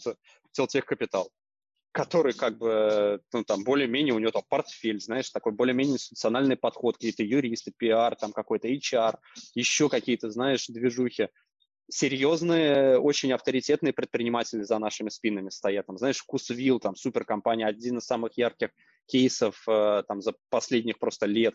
Там, компания Единорог, IPO готовят. Ну, то есть нам есть что показать и есть что рассказать. И на самом деле, когда мы, э, там, мы сами уже, мы там тысячу э, предпринимателей через себя пропустили, я уже там многих предпринимателей просто могу им просто, не знаю, часами рассказывать про то, там, как та или иная бизнес-модель может работать просто на примерах. Потому что я просто видел много разных там, компаний в России, не только в России, мы как-то стараемся там, поддерживать э, уровень там, знания по определенным там, вопросам. Ну, то есть э, я не знаю, насколько это идеализировано, но ну, есть э, как бы клинический факт. Венчур нацелен на рост капитализации и постоянный фандрайзинг. У нас нету прям даже близко такой задачи. У меня нет, у меня нету задачи продать там компанию дороже через 5 лет. У меня есть э, задача э, даже она там ну, не особо четко сформулирована, но в целом тезис такой, что мы должны реализовать предпринимательский потенциал через рост его компании. Mm-hmm. На самом деле, на моя задача, чтобы эти компании росли органически. В целом у нас фокус на органически растущие компании. Так или иначе мы стараемся найти, ну там, типа второй вкусвилл. Mm-hmm. Потому что это супер яркий пример, как вообще может быть. Когда там на Free Cash Flow просто с миллиона рублей до там, 150 миллиардов рублей выросло и на IPO идет. То есть, э, не знаю, на самом деле этот вопрос тебе надо задать кому-нибудь из нашего портфеля или кому-нибудь, кто с нами общается, или кому-нибудь, с кем мы взаимодействовали, ну, потому что мне его задавать, конечно, не конкретно, некорректно. Конечно, я скажу, что мы молодцы. Не, сейчас у тебя вопрос был, не молодцы вы или нет, вопрос в том, что как, ну, не знаю, вот э, мне лично импонирует модель, когда а, из комп- компании дают возможность для органического роста. Потому что только органический рост является максимально устойчивым с точки зрения выживаемости компании. Когда вы просто инжектируете деньги и только за счет этого компания живет, это в конечном итоге, ну, история с одним концом. То есть, либо ты бесконечно будешь в нее втыкать, чтобы она, не, не дай бог, сдохла, то есть это постоянно на аппарате искусственного обеспечения жизни этой компании должна существовать, только выключи свет, все, компания сдохла. То есть вот такой подход, но почему-то и такой подход в наше время жизнеспособен. И я удивляюсь, почему. То есть вот эти компании зомби, и сколько их будут ну, поддерживать с точки зрения жизни, неизвестно. То есть до того момента, пока вдруг это зомби не трансформируется во что-то новое, не знаю. Слушай, тогда другой вопрос. Слушай, ну Озон, сколько лет Озон, сколько десятков лет Озон был убыточным и был той самой компанией зомби, пока не вышел ну, на супергромкое Но ну, ты понимаешь, что в конечном итоге так это может и не произойти. То, что произошло с Озон, то, что произошло с Амазон, то, что произошло там, не знаю, ждут, когда произойдет супер, может не произойти когда-то, понимаешь? Вот в этом идея это. То есть у вас, я понимаю, стратегия такая, что вне зависимости от вашего участия в этот момент времени компания жива сама по себе. Вы просто даете даете дополнительный стимул для того, чтобы эта компания из одного объема рынка вышла на другой объем рынка, причем этот переход проходил без головной боли с точки зрения подъема денег, а люди были максимально вовлечены в бизнес-процесс. Как бы, ну, выглядит все вполне себе логично. Другой вопрос. Вот знаешь, ну, я не знаю, может быть, я это опять сам себе выдумал, да, но вот э, мне кажется, что существует некая такая вертикаль, вот этот некий пайплайн, который там от самого начала до самого верха за счет хороших взаимоотношений между игроками разных уровней позволяет компании стремительно взлетать. Вот как бы, знаешь, как и взлетело. То есть мы дружим с seed-фондом, они дружат с фондом повыше, те дружат с фондом повыше, там фонд потом private equity и, пожалуйста, IPO. Ну, неважно там какой, какой конечный сценарий. Вот под вами выстраивается уже некая вертикаль из, э, не знаю, там, бизнес-ангелов, э, э, фондов с более низким чеком, там, не знаю, там, начиная там от 100, которые как бы начинают выстраивать с вами отношения и начинают вам туда наверх закидывать компании говорят, слушай, вот, вот у нас есть там игрок, вот скажи мне, какой нужен KPI, чтобы вы в него там на вашем уровне проинвестировали. Либо у вас э, в отношении вот в нижним раундом э, фондов нету, и вы напрямую общаетесь с предпринимателями. А, слушай, и так, и так. У нас э, конкретно там та, та часть LTEC капитала, которой управляю непосредственно я и моя команда, она сильно сконцентрирована на потребительских рынках. И там, как бы вот для компании с B2C моделями, для них э, этот типовой путь развития, он немножко отличается от B2B компаний. Uh-huh. То есть им, им, они э, не, так э, чувствительны к наличию там сильного нетворка среди корпораций или каких-нибудь связей в банках и так далее. Это компании, которые взаимодействуют напрямую с рынком, с конечным потребителем. Uh-huh. А, и, в принципе, они очень часто особо и не нуждаются в каких-то специальных ну, вот этих контактах, и э, там конкретно мы можем заходить и на самые ранние стадии. То есть э, у нас были примеры, когда мы заходили, вообще ничего не было. Был просто предприниматель, классная идея, он даже своих как, какой-то капитал вкидывает, мы заходим сразу на ранней стадии, ну, то есть такой скаут-подход, как бы условно для нас это дешевле, нам дешевле дать 100 тысяч долларов, чем э, как бы не знаю, потерять, условно, возможность или там уйти в какой-то дью или заставить его там э, ковырять этот бизнес-план, ну, что-то рисовать. То есть нам легче реально 100 тысяч долларов проинвестировать, посмотреть, что получается или не получается, а, и там думать, э, что происходит дальше. Ну, потому что у нас там типовой чек, э, ну, таргетный, наверное, чек даже, там 1-2 миллиона долларов. Ну, а дальше, если там супер какой-то большой успех, то мы уже можем наращивать. И вот, но при этом у нас есть целая экосистема, про, по построению воронки на супер ранней стадии. Идея какая, условно? Ликвидность возникает э, при выручке больше миллиарда, реальная, э, и э, как бы доступ к капиталу уже там серьезным институциональным возникает примерно от таких объемов. Э, соответственно, там вырасти до там, миллиарда выручки за 2-3 года реально, то есть условно со 100 миллионов выручки. Ну, меньше 100, понятно, там совсем сложно это как-то оценивать. Но вот э, компании а там 100, порядок 100 миллионов выручки, они э, пылесосятся там несколькими, ну, скажем так, не, не, несколькими подразделениями Телтеха.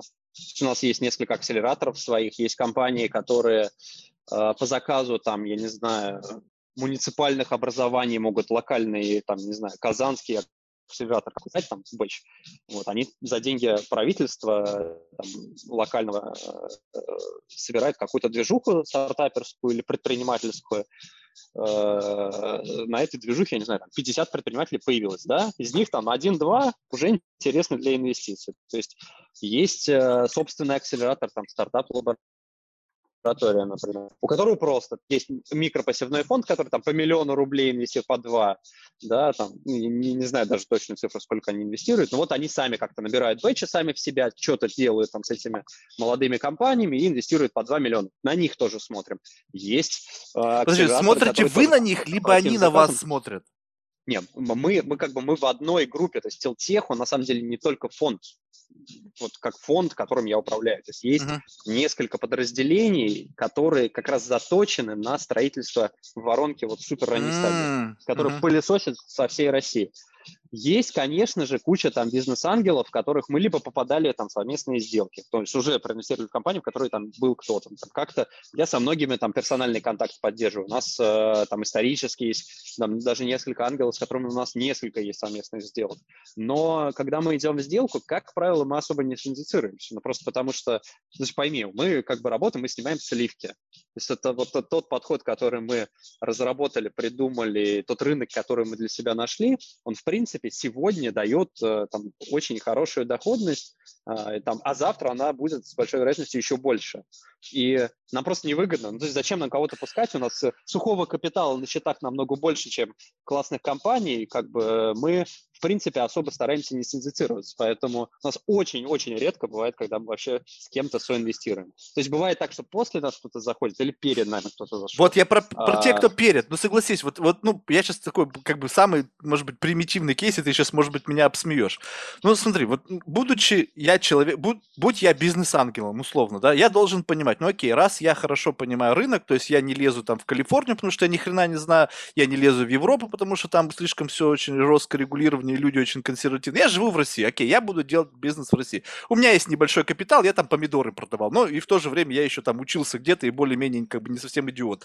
И я смотрю, окей, как мне сделать так, чтобы вот из моих 100 тысяч ну, инвестиций долларов максимально извлечь выгоду.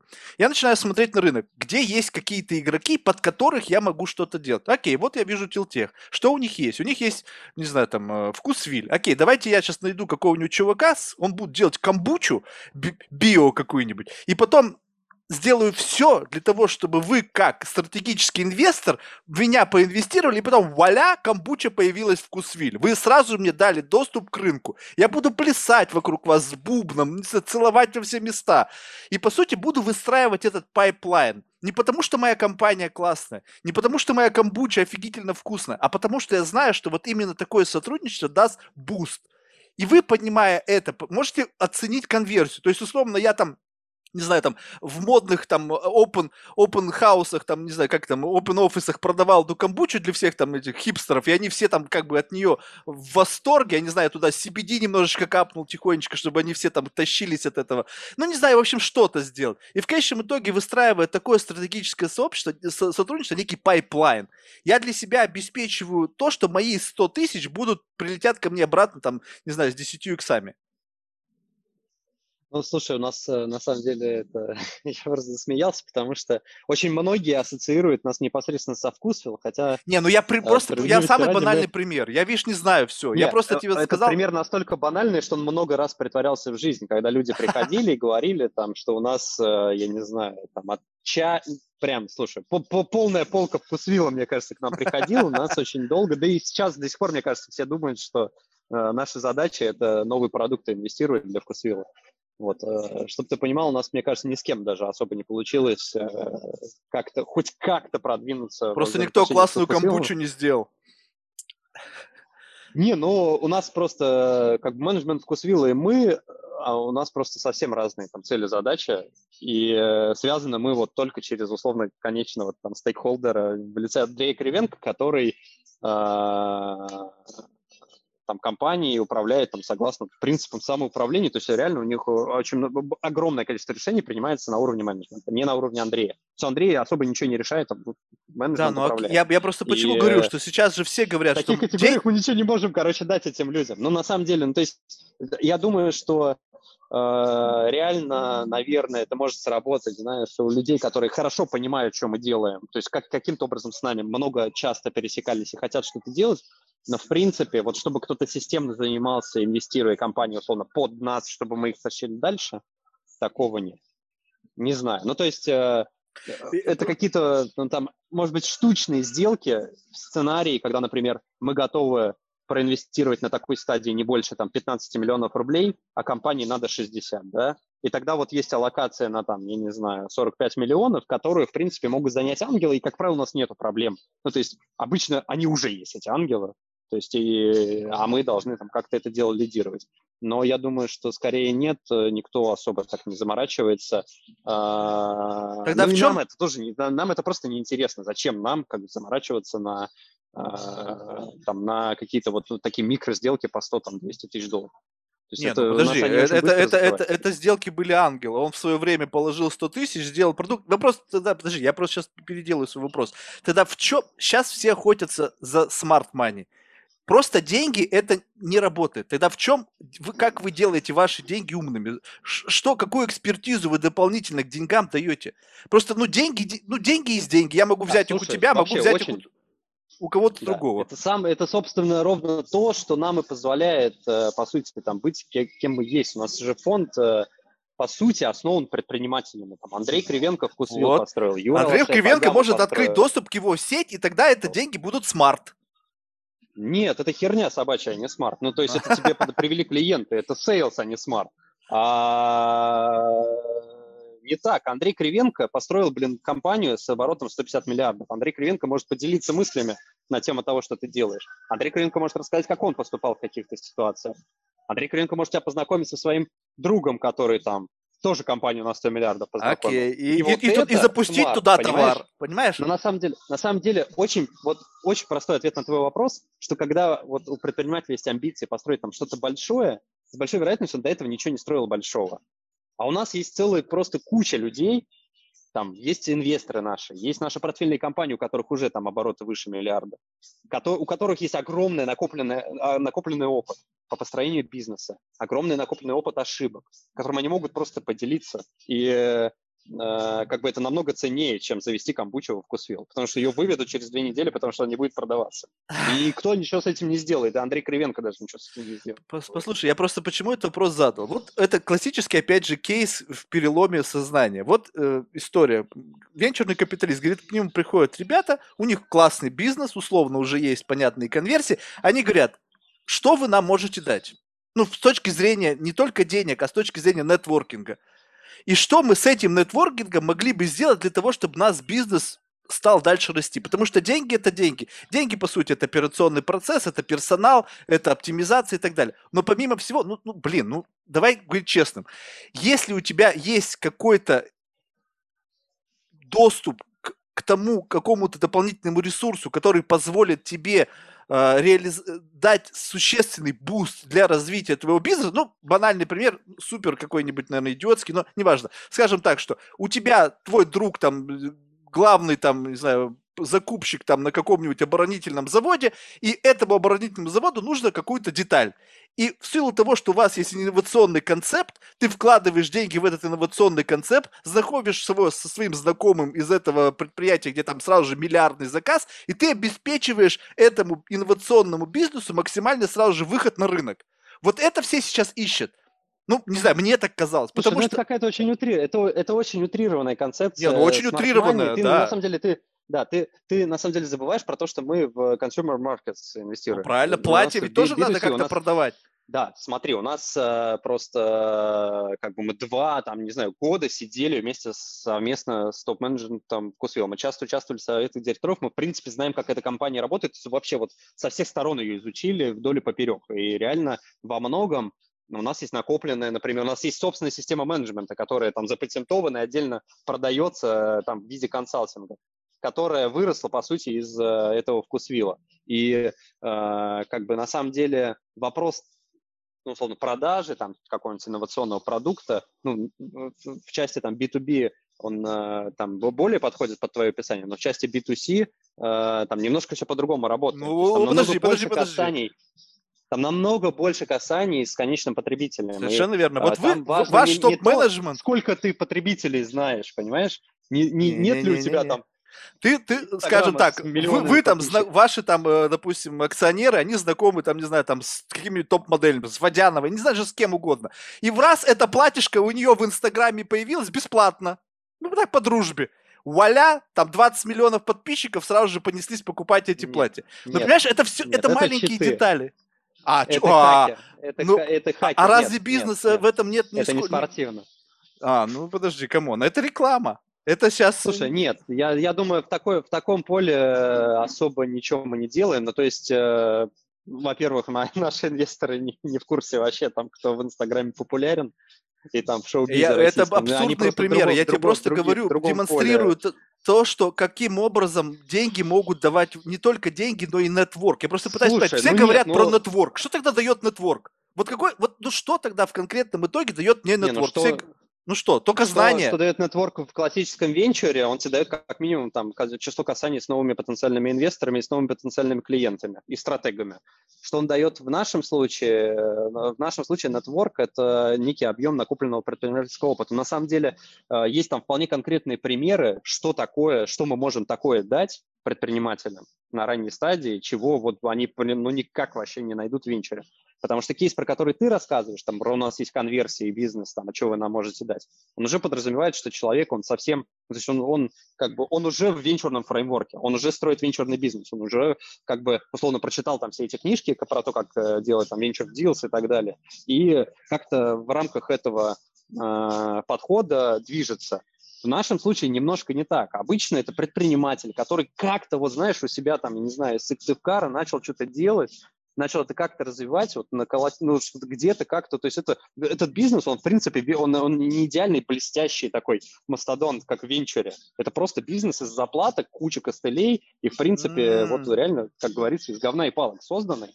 И вот он как-то едет, он прибыльный, он органически растет, но ему еще расти и расти, ему развиваться и развиваться. У него слабый процесс, у него слабые люди. И в целом он такой, вот он очень молодой. И в этом молодом бизнесе, как правило, очень локальные, как бы очень понятные, очевидные и, и похожие на всех проблемы как минимум там вопрос учета, постановки учета внутри, для того, чтобы у тебя там модель с рикошлом могла складываться, и ты как-то вообще мог что-то там реинвестировать, тебе нужен нормальный учет. А люди, которые построили эти компании, как правило, вообще не в курсе, что такое учет. Ну, то есть у нас нет такой культуры, у нас э, там регулятор только-только начал там посерьезнее в эти вопросы вдаваться. И, условно, консалтинг в части учета, постановка нового финзира, постановка системы учета и объяснение, блин, что ага, есть там как, как вот можно так все дело это красиво все посчитать, что ты понимаешь, там, какие у тебя рои по направлениям, насколько у тебя окупается та или иная штука, что такое инвестиция. Ну, то есть базис какой-то, знаешь, который все там, финансисты знают, а предприниматели, как правило, не знают. Или, например, мы можем помочь людей нанять. Ты знаешь, у нас вот там 50 предпринимателей, у которых там по 100 человек работает. У нас огромный опыт в найме людей, реально. Или в управлении людьми. Ну, то есть это, это прикладные вещи, которые, ну, то есть на самом деле в той же плоскости лежат, что и sales. Но просто mm-hmm. они в операциях, они, они как бы всем понятно, что если человек, у которого есть друг на заводе, который может что-то там как-то купить, э, как это использовать, но есть, например, блоки операций, которые, ну, то есть, очевидно, там дыра, и просто есть инвестор, который тебе так или иначе по, готов помочь эту дыру залатать. Mm-hmm. Не готов привести кого-то, кто там это залатает, а мы прям сами можем там взять и поставить учет кому-то внутри, вместе с ними. Взять, сами на, нанять финансового директора. То есть, по сути, получается, это и есть ваша, как бы, вот этот вот uh, added value. Вы инжектируете ин, uh, экспертизу в компанию, да. именно операционное Но управление. Ну, не сказать, что мы ее инжектируем. То есть, если на это есть запрос. Просто обычно, знаешь, как, то есть это, это вот все, органи... на самом деле мы это не придумали, это органически вытекло. Мы общались с предпринимателем, мы, мы же тоже, мы начинали как тоже венчур такой, знаешь, мы тоже пытались там это все, этот диптех как-то искать. Но потихоньку-потихоньку вот мы пере, ушли такой в э, более-менее классический бизнес. Там, потом он окрестился вкусвиллоподобным, да, что там есть какое-то технологическое ядро, ERP, там и куча технологий внутри, но фасад, он кажется обычным бизнесом. Потом потихоньку мы там начали искать такие компании, нашли несколько таких компаний. И просто в этих компаниях конкретные были проблемы, они были очень похожи. Ну и мы начали это как-то и так и сразу и рассказывать, что, ребята, как правило, у вас там на 100 миллионах выручки пиара там нету, например, да? А это очень важно, потому что самые дешевые охваты и самое, ну, то, то есть очень важно, на самом деле, там, в современной экономике грамотно про себя рассказывать. И э, как бы можем с этим помочь. Все такие, вау, блин, пиар, никогда не слышали, что это такое. Или там учет. Учет это же вообще, знаешь, у нас э, инвесторы, мы когда им это рассказывали, они прямо реально первые полгода просто не понимали. Даже для людей, которые там построили 150, ну, там, 100 миллионный бизнес, миллиардный, как бы, ну, то есть, что люди не понимают, что такое учет, для них равноценно, как ты вот едешь за рулем, и у тебя заклеено просто лобовое стекло. Ты, как вы, типа, а как? А как они вообще тогда бизнес построили? Я говорю, ну вот так, ну вот у меня там типа 20 таких компаний, у которых 100 миллионов выручки, 30 миллионов прибыли, и они ни хрена не понимают в учете. Давайте им поможем, расскажем. Они такие, блин, ну что-то как-то стрёмно, наверное. Ну, странно, если люди как бы там к такому, э, к 100 миллионам там не разобрались, что такое учет, то, наверное, типа и не разберутся. На самом деле нет. На самом деле, если людям показать и рассказать, они начинают разбираться. Если поставить правильный финдир, они, он начинает там работать. И что это, в принципе, типовая болячка. Вот такие типовые болячки, во-первых, мы их знаем заранее, потому что у нас много таких компаний. Во-вторых, мы их умеем как-то вот помогать решать. Самый простой способ решения, блин, просто рассказать, как у себя люди это решали. И там mm-hmm. нету какого-то супер рецепта уникального как бы это очень, это, не знаю, это очень гармонично ложится на то, что делают предприниматели. Они прям чувствуют, что как бы, что мы свои, прям, знаешь, вот, что мы, что мы не просто там какой жадный инвестор, который там говорит, так, типа, мы дадим тебе оценку там такую, но мы возьмем тебя Лекпрев, индемнити, ты будешь, будешь нам по гроб жизни должен, подпишешь вот такой вот корпоративный договор, в котором ты ни хрена ни слова понять не можешь, и как-то, значит, э, Э, мы вместе светлое будущее с тобой полетим. У нас вообще другой подход. Ну, мы, как бы, у нас минимум бюрократии. Мы стараемся не заключать вообще эти корпоративные договора. У нас а, вопросы акционерного поля очень простые. То есть они, условно, там уставом они могут отразиться. Но зато мы как-то более, стараемся больше там подключаться в части операции. Но не, не то, что инъекция. Это вот он, предприниматель к нам приходит и, блин, и говорит, у меня sales э, просел, нам нужно собирать там sales нормальный внутри. И мы как-то mm. думаем, чешем репу, как же нам, где же нам научиться собирать нормальный sales? Давайте посмотрим, у кого он нормальный. Соберем там троих э, предпринимателей, не обязательно из нашего портфеля, а просто знакомых там каких-то, знаешь, у кого это круто получается. Они обменяются опытом, что-то придумают. То есть, ну, такая операционная, на самом деле, очень работа. Но она просто очень понятна предпринимателям, и эффект от нее ну, виден просто невооруженным взглядом. Ну, потому что, как, это, как смеются наши, если от лобового стекла тадра скотч, то, конечно, э, рулить машиной намного удобнее.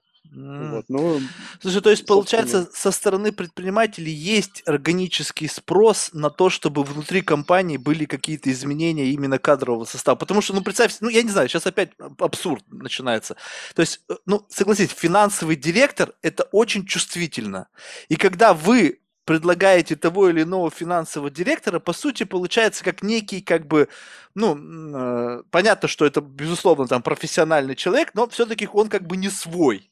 То есть он как бы ваш. Понятно, что вы сейчас бежите вроде как в одной упряжке, и все заинтересованы в том, чтобы все работало. Но вот этого вот, ну, не, как бы, ну, то есть, есть ли этот элемент недоверия? Потому что русская душа, она все равно вот какая-то вот недоверчивая, она вот как-то, я не знаю, может быть, да, смотри, тут э, очень важно, мы не предлагаем человека. Понимаешь? Мы объясняем, как мы поступали в такой ситуации, вот как, кого мы нанимали, какой там, условно, портрет этого человека. Мы готовы дать какого-нибудь, условно, нашего финдира для того, чтобы он поучаствовал в его хайринге. Mm. Мы не предлагаем человека, это очень важно. А, за редким, если только к нам они приходят и не говорят, блин, пожалуйста, дайте нам человека. И то у нас, э, у меня нету в кармане 100 финансовых директоров, знаешь, которых я могу всем предлагать. Как правило, там, это штучные какие-то люди, они же еще работу должны в это время искать. Ну, то есть это, это же очень такой ну, тонкий процесс. Это во-первых. Во-вторых, э, э, потерял мысль. Ну, в, в принципе, я как бы объяснил. Ну, то есть... Э, ну, то есть это органическое, это, это не то, что вы навязываете, говорите, что, ребята, вот Конечно, у вас нет. внутри Конечно, все не нет. работает, вообще, то есть я вообще, вообще не понимаю, как нет. вы доехали. Давайте я мы вам все внутри поменяем. С радостью бы вообще не участвовал. Вот зачем мне, блин, в портфельной компании участвовать в хайринге финдира? То есть это приходится делать. Но просто именно потому, что это приходится делать, и получается, что ну, там, наша польза, она намного шире, чем просто деньги. Ну, на самом деле, даже просто деньги, понимаешь, ситуации, там, мы же начали с того, что российский э, венчурный рынок э, там, очень маленький, и, в принципе, привлечение капитала там конкретно на ранней стадии очень осложнено, и даже там, я это подтверждаю, ну, потому что, вот, условно, на стадии там 100 миллионов выручки сложно привлекать капитал, и там только частные инвесторы, фонды особо не инвестируют. Венчурные фонды смотрят глобальные компании. Если ты на локальном рынке работаешь, сразу неинтересно. Или там в офлайне, сразу неинтересно. А, как бы предложение денег само по себе тоже это очень сильный аргумент. Ты не забывай про это. То есть у нас mm-hmm. как бы нету такого, что там в нас э, там с нами работают только потому, что там мы такие вот 100-умовые консультанты по операционке. Нет. То есть мы обычные люди, у нас, у нас есть фонд, у нас есть инвестиции. Эти инвестиции в целом там не маленькие, они э, вполне себе на рыночных условиях. То есть мы там супер... Ну, мы, мы, как правило, мы заходим там чуть ниже рынка, но просто, опять же, только потому, что у нас очень сильный смарт, и люди на это соглашаются. Но, в принципе, это нормальные рыночные условия. Там, условно, это не 4 прибыли там, для бизнеса э, там, с выручкой 200 миллионов. Понимаешь? Mm-hmm. Как, как э, частный инвестор бы тебя оценил. Слушай, вот у тебя как-то прозвучало, что вот э, оценивая рынок, можно увидеть каких-то, грубо говоря, там крупные компании с большой выручкой, но они такие некие динозавры, они не подстраивались под изменения рынка, и ну вот-вот не равен час, когда они загнутся. Вот учитывая то, что это прозвучало, это является неким вашим как бы research, и вы понимаете, так, вот здесь вот у нас есть компания с долей рынка, там, не знаю, 80-100 миллиардов долларов, давайте-ка найдем какую-нибудь компанию, которая там сделана из говна и палок, и мы к ним придем и скажем, ребята, у вас есть потенциал занять место этого игрока, если вы пойдете вместе с нами. Вот это, это э, рабочая модель, либо это я опять только что сейчас выдумал? Ну, скажем так, в голове мы держим все эти вертикали, все эти компании, и, в принципе, их не так много. А, и, ну, периодически появляются какие-то новые вертикали, там, локальные, например, там, вот, не, неочевидный рынок там, матрасов, например, да, который на 100 миллиардов матрасов у нас продается в год в стране. Ну, как бы не, не маленький в целом рынок, конечно, там не сотни миллиардов долларов, но тоже неплохо. Вот, но мы держим это в голове, мы стараемся никогда не, сами, сами не приходить к предпринимателям все это не выкладывать. Ну, потому что ты в такой ситуации, ты никогда в жизни не получишь нормальные условия, и ты, в принципе, сломаешь всю Не, ну, об этом можно не обязательно это говорить. То есть вы сами вообще никогда к предпринимателям не идете? Не, мы, мы знаешь, э, мы, мы ходим э, знакомиться, но это не с тезисом типа, слушай, а давай... Не, ну это тезис вы можете не и оговаривать и что-нибудь, рас... и что-нибудь сделаешь с ними, чтобы победить э, лидера рынка. Так мы, с... ну, мы пару раз делали, конечно, не спорю, но как бы ничем хорошим это не заканчивалось. Ну, то есть э, ты, по сути, вот именно это, это навязывание же, по сути, денег. Ну, то есть нужно, мы стараемся идти от запроса, мы стараемся идти от, э, прямо от рынка. Вот наш рынок это, – это предприниматель, наш клиент – это предприниматель. Вот что они хотят, то мы стараемся им как бы дать. Просто у нас настолько широкий спектр возможностей, что, в принципе, если там э, в их запросе участвуют деньги плюс что-то, то, как правило, мы можем это отработать. Тогда... А другого повода общаться с инвестфондами, если тебе деньги не нужны, ты не будешь с инвестфондами общаться. И сам там никогда в жизни, ну, зачем тебе это просто нужно. Тогда объясни мне эту историю, когда венчурный капиталист говорит, вот я за этим предпринимателем бегал там полгода, чтобы только ему всучить свои деньги. Что это? Тогда получается, ну, это навязывание, а... Это венчур. Это венчур, да. Ну, ну, так... ну как, ну, ну, блин, опять же, там другой немножко рынок. То есть продуктом в венчурном, классическом таком венчурном бизнесе является вот капитализируемая доля. Это основной актив, который надо перепродавать, покупать и перепродавать. И э, как бы задача, условно, там венчурного инвестора, там money менеджер, он как охотник, он ходит прям и пытается, значит, этого э, супер, э, супер юникорна подстрелить. У нас немножко другой прям бизнес. Мы прям садоводчеством, мы выращиваем эти компании. То есть мы приходим, когда она маленькая, что-то как-то там начинаем делать. Э, и у нас нету, мы не бегаем за э, единорогами. То есть э, та компания, в которой уже понятно, что она единорог, мы, скорее всего, даже общаться с ней не будем. Ну, просто нам не чем разговаривать. О чем нам как бы разговаривать? У нее очередь из венчурных инвесторов, из бесконечного количества бесплатных там или полубесплатных денег, и другая совершенно стратегия относительно развития дальнейшего. А, Потому что венчур, он не бьется относительно органического роста, понимаешь? То есть мы, в принципе, как бы на разных немножко даже рынках работаем. Но просто есть какой-то вот фазовый переход. Есть какая-то точка, в которой предприниматель выбирает. Я иду либо в, ну, как бы в венчур, я иду в плановый убыток, капитализацию и какой-то там потенциальный юникорн, или я строю все-таки бизнес, который более устойчив, менее зависим от притока капитала. А, возможно, у него меньше перспективы, но на самом деле нет. На самом деле э, я считаю, что у него даже больше перспективы, чем у э, там, классического венчура и, и с точки зрения заработка, и с точки зрения там, в целом будущего. Ну, потому что такая компания, там, не знаю, сто лет может просуществовать. То есть, в принципе, вы даже не пытаетесь строить, э, ну, то есть, условно, если вы на начальном этапе не а, ориентируетесь на такие компании, то вы даже не пытаетесь из них сделать вот этих юникорнов, условно, которые вот будут э, являться вот целью для вот тех охотников за доли в этих компаниях. По сути, ну, по сути, если у вас есть, если есть э, существующие инструменты, если есть потенциал роста компании, то почему ну, не использовать эту возможность?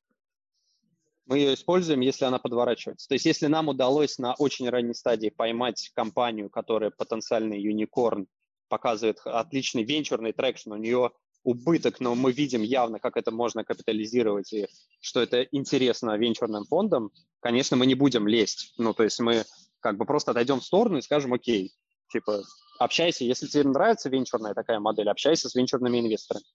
Более того, мы даже можем в этом как-то поучаствовать деньгами. Ну, небольшими, ну, потому что там это там не, не фокус для нас. Но оно, оно одно другого не исключает. Не, подожди, но если в рамках... Основа нашей модели основу нашей модели составляют вот, вот эти вот вкусвило-подобные бизнесы. Но там есть немножко венчура. Ну, просто, опять же, когда у тебя есть там сухой капитал, который надо каким-то образом инвестировать, ты же не можешь инвесторам... То есть а, ты, ты же инвесторам обещаешь, что ты там за три года проинвестируешь эти деньги. В России ограниченное количество предпринимателей. Ты делаешь фокус на Россию, ты сразу отрезаешь для себя там 98%, даже больше, наверное, э, в целом компаний, которые существуют в мире как бы э, сколько юникорнов может родить, она рождает юникорнов, сколько она их может родить в штуках, ты же не можешь их сделать там, не знаю, 20. Не, это я понял, там, что это не является самоцелью. Но если в ходе того, что вы делали, вы понимаете, что ваша компания, вот эта вот, которая классическая, устойчивая, начинает превращаться в этого самого юникорна.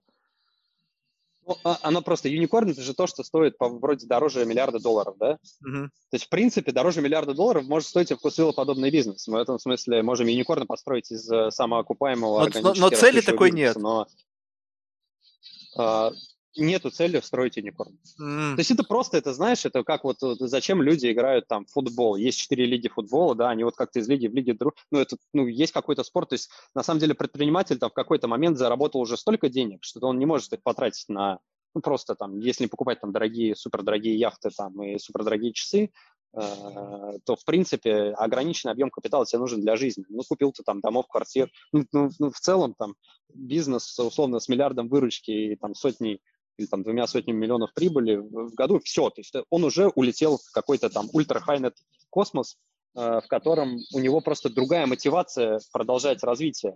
И там нету цели построить юникорна, чтобы типа заработать. То есть там есть цель построить юникорна, может быть, чтобы победить там какого-нибудь конкурента, или чтобы захватить там большую долю рынка, или чтобы поменять как-то рынок, чтобы э, там просто потребителям предложить новый продукт. То есть другие, другие, другая мотивация, другие амбиции. Э, и мы в этом смысле, у нас тоже нету такой цели построить юникорнов, ну потому что можно, ну как, захотим юникорнов, завтра пойдем и проинвестируем в юникорнов. Mm это несложно сделать. Просто сколько это можно, и что ты, что ты добавишь этим компаниям. Там, да? ну, можно прийти в компанию с оценкой 600 миллионов долларов, понятно, блин, что она, скорее всего, через годик будет стоить больше миллиарда. И можно всем кричать, что мы сделали юникорн, как, собственно, все и делают. Но в чем, в чем, как бы, в чем смысл, понимаешь? Деньги? Мы пришли в компанию, в которой не, не было... Ну, какие деньги? Ну, ну из 600 ну, мы, до миллиарда вот, она выросла. Деньги, знаешь, ну и чего, а как Еще в два раза при этом? А что, какие ликпрефы взял инвестор, который... Ты, ты, ты же детали этих сделок не знаешь, то есть это же магия, у тебя ты будешь микро-микро-микро миноритарием. У тебя будет 0,00, там, 1%, и у тебя вообще не будет голос, ты вообще ничего не решаешь. А в нашем случае мы, как правило, мы начинаем с, э, практически с нуля там, с компаниями работать. У нас консолидируется приличный миноритарный пакет там, по 30%, по 40% бывает. Есть компании, где на 49%, в котором мы прям стратеги, стратегии такие. То есть мы бок о бок там, вместе с предпринимателем как-то этот бизнес развиваем. И э, как бы у тебя намного больше вообще опций по развитию всего. Или по влиянию. Ну и по влиянию в том числе, конечно. То есть это некое обеспечение меры контроля и обеспечение возврата инвестиций. Ну нету контроля, слушай, ну ты все Ну чуть-чуть. Ну не, ну подожди, ты только что это сказал. Ты тут 0,001 миноритарий, и как будто ты это сказал, причем при всем при этом количество денег как ауткам может быть одинаковый. Но почему-то тебя не устраивает то, что ты миноритарий, и тебе важнее, чтобы у тебя было те же самый доход, но ты на всем пути сохранял больше контроля. Вот прозвучало Слушай, это именно ну, так. Ну, ну, это просто немножко разные просто подходы. И э, да, можно быть пассивным пассажиром, но мы немножко другую выбрали роль, мы, ну, немножко другую стратегию. Мы решили вот дополнительно каким-то образом эксплуатировать там наши ресурсы в части экспертизы, наши, э, на, там, наш опыт накопленный и опыт нашего портфеля. И просто концепция, в которой у тебя там 0,03%, например, в компании, а ты начинаешь напрягать там 50 человек, Ну, то есть а, она просто, экономика не складывается. Тебе, невыгодно, понимаешь, как-то дергаться, если у тебя 0,03%. Тебе mm-hmm. выгодно этим заниматься, когда у тебя существенный пакет. И на самом деле это одна из причин, почему, ну, как бы, почему мы вот стараемся там по два, по три раунда в успешные компании свои делать и наращивать как-то пакет. Просто потому, что Андрей Кривенко, блин, э, э, там, зарабатывает, условно, по может по фонду Телтех Капитал инвестировать там раз, э, не знаю, в полгода. Все, что мы наинвестировали за последние четыре года.